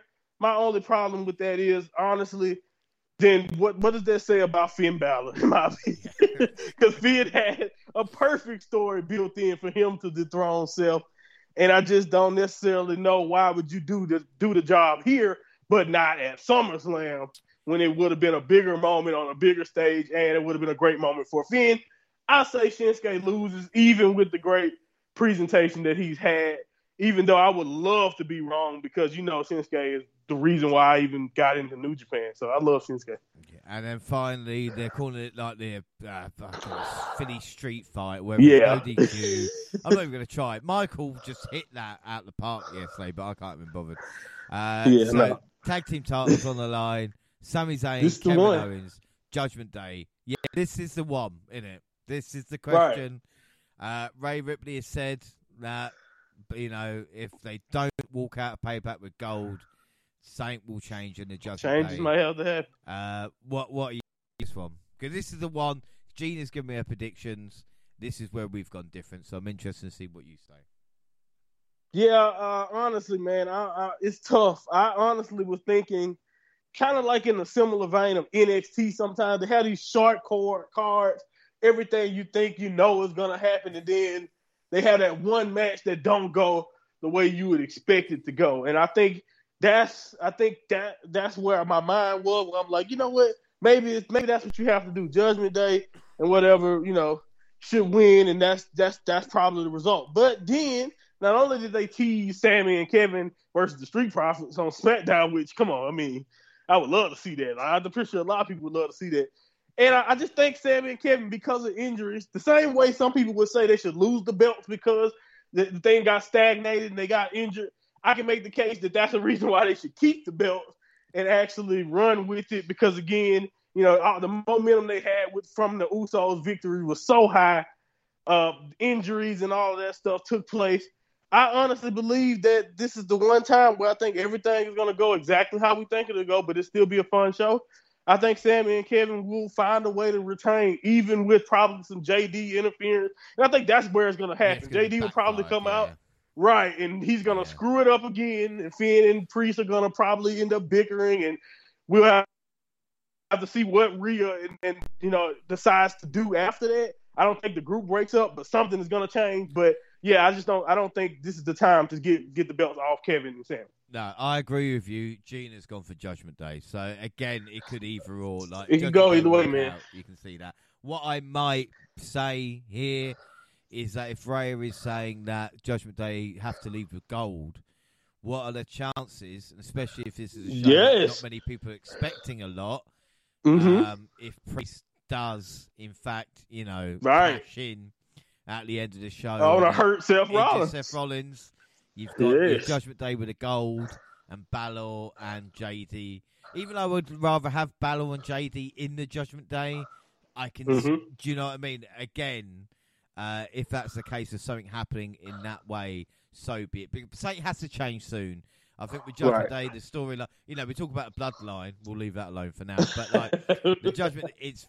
I, I don't know how many more times I can see that briefcase being involved in matches. oh my know, goodness! Like, come like, on. it, it, yes, they just can't get it together, you know. And then for some reason, Priest keeps trying to slide it or toss it. It's just like Priest, just walk up to it and hand it to him at this point, man. Like, what the hell?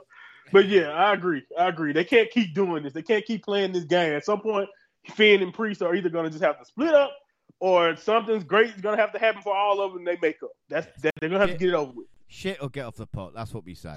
Uh, Exactly. So, but that is it for today. I think that's finished for now. Don't worry. Payback. We will bring you payback next weekend. Like I said, it's been a hell of a show to try and fit in the legacy of Bray Wyatt, Terry Funk. Oh my goodness! Talk about CM Punk news and cover the G1 whilst doing payback predictions. We've got another show tomorrow, which is all going to be about All In and CM Punk as well. Payback will be next week, and All Out's in two weeks' time. So there is plenty to talk about. So we'll leave it there for now. Don't forget, we're across all social media Twitter at Domino Podcast, Summit at Domino JR. You can find the entire Domino team on the Twitter banner. Mon- Monty, where can people find and listen to you, sir? Yes, you can go like you said on on the Dog Twitter banner go to at my Monty Pod. Click the link in my bio. You can go to my latest podcast, basically where I broke down every night of the G1 uh, climax, and I mean every single night, every match pretty much. And I and I and I was there. If you want more in depth uh, thought process from from what I thought of each individual match, then yeah, you can go back and check that out. And I'm and with all the wrestling news that's been going on, maybe my next show will probably just be a recap of just all the crazy stuff that's been going on. Man. You know, it's just a that's basically what my notes are at this point, just a list of headline after headline after headline. So we'll see what, when that when I'll be able to get that one out. But uh, until then, just keep up with me at my Monty Pod on Twitter. Yeah, and another thing to do as well for people listening, if you want more G1, like you said, you can always listen to this pod, and after we finish night one, night two, go listen to Monty's actual review of it, and then you'll be able to extend Yeah. your G1 listening pleasure to probably about the 20 hour mark. Uh, but it's, it'll, be, it'll be worth it. Double also on Facebook, Instagram, across all good platforms. Send us an email at podcast at gmail.com. YouTube, Double Podcast. We have latest clips and podcasts at the same time on YouTube as do SoundCloud on your phone. Also, Spotify and iTunes, we can download, subscribe, rate, and review there. So that is it. Like I said, our next episode tomorrow is AEW All In Review, where we should be joined by the entire team. But until then, I've been James Rowlands and was joined by the mind of Monty. Thank you very much, Monty. Not only for sitting by my side through NXT and all this lot, but to to get me into New Japan and then having to be that guy that's asking you all these weird questions, and hopefully in a couple of years, I'm not going to say I'm going to be your New Japan equal because you are the deity, but maybe I know a, a, lot more like I have learned the past couple of years, you know. Yes, sir. It's always fun. Like I said, it's been great to see not only your growth in knowledge, your your growth in name pronunciation. Also, yeah. it's just the more you watch, the the better you have gotten. So I'm very proud to uh, lead you on this journey. And yeah, man, we'll see, man. You never know, man. A couple G ones from now, you'll be telling me who guys are. I, I, doubt that, sir. But uh, like I said, that is it. Thank you, everybody, for listening. And bye.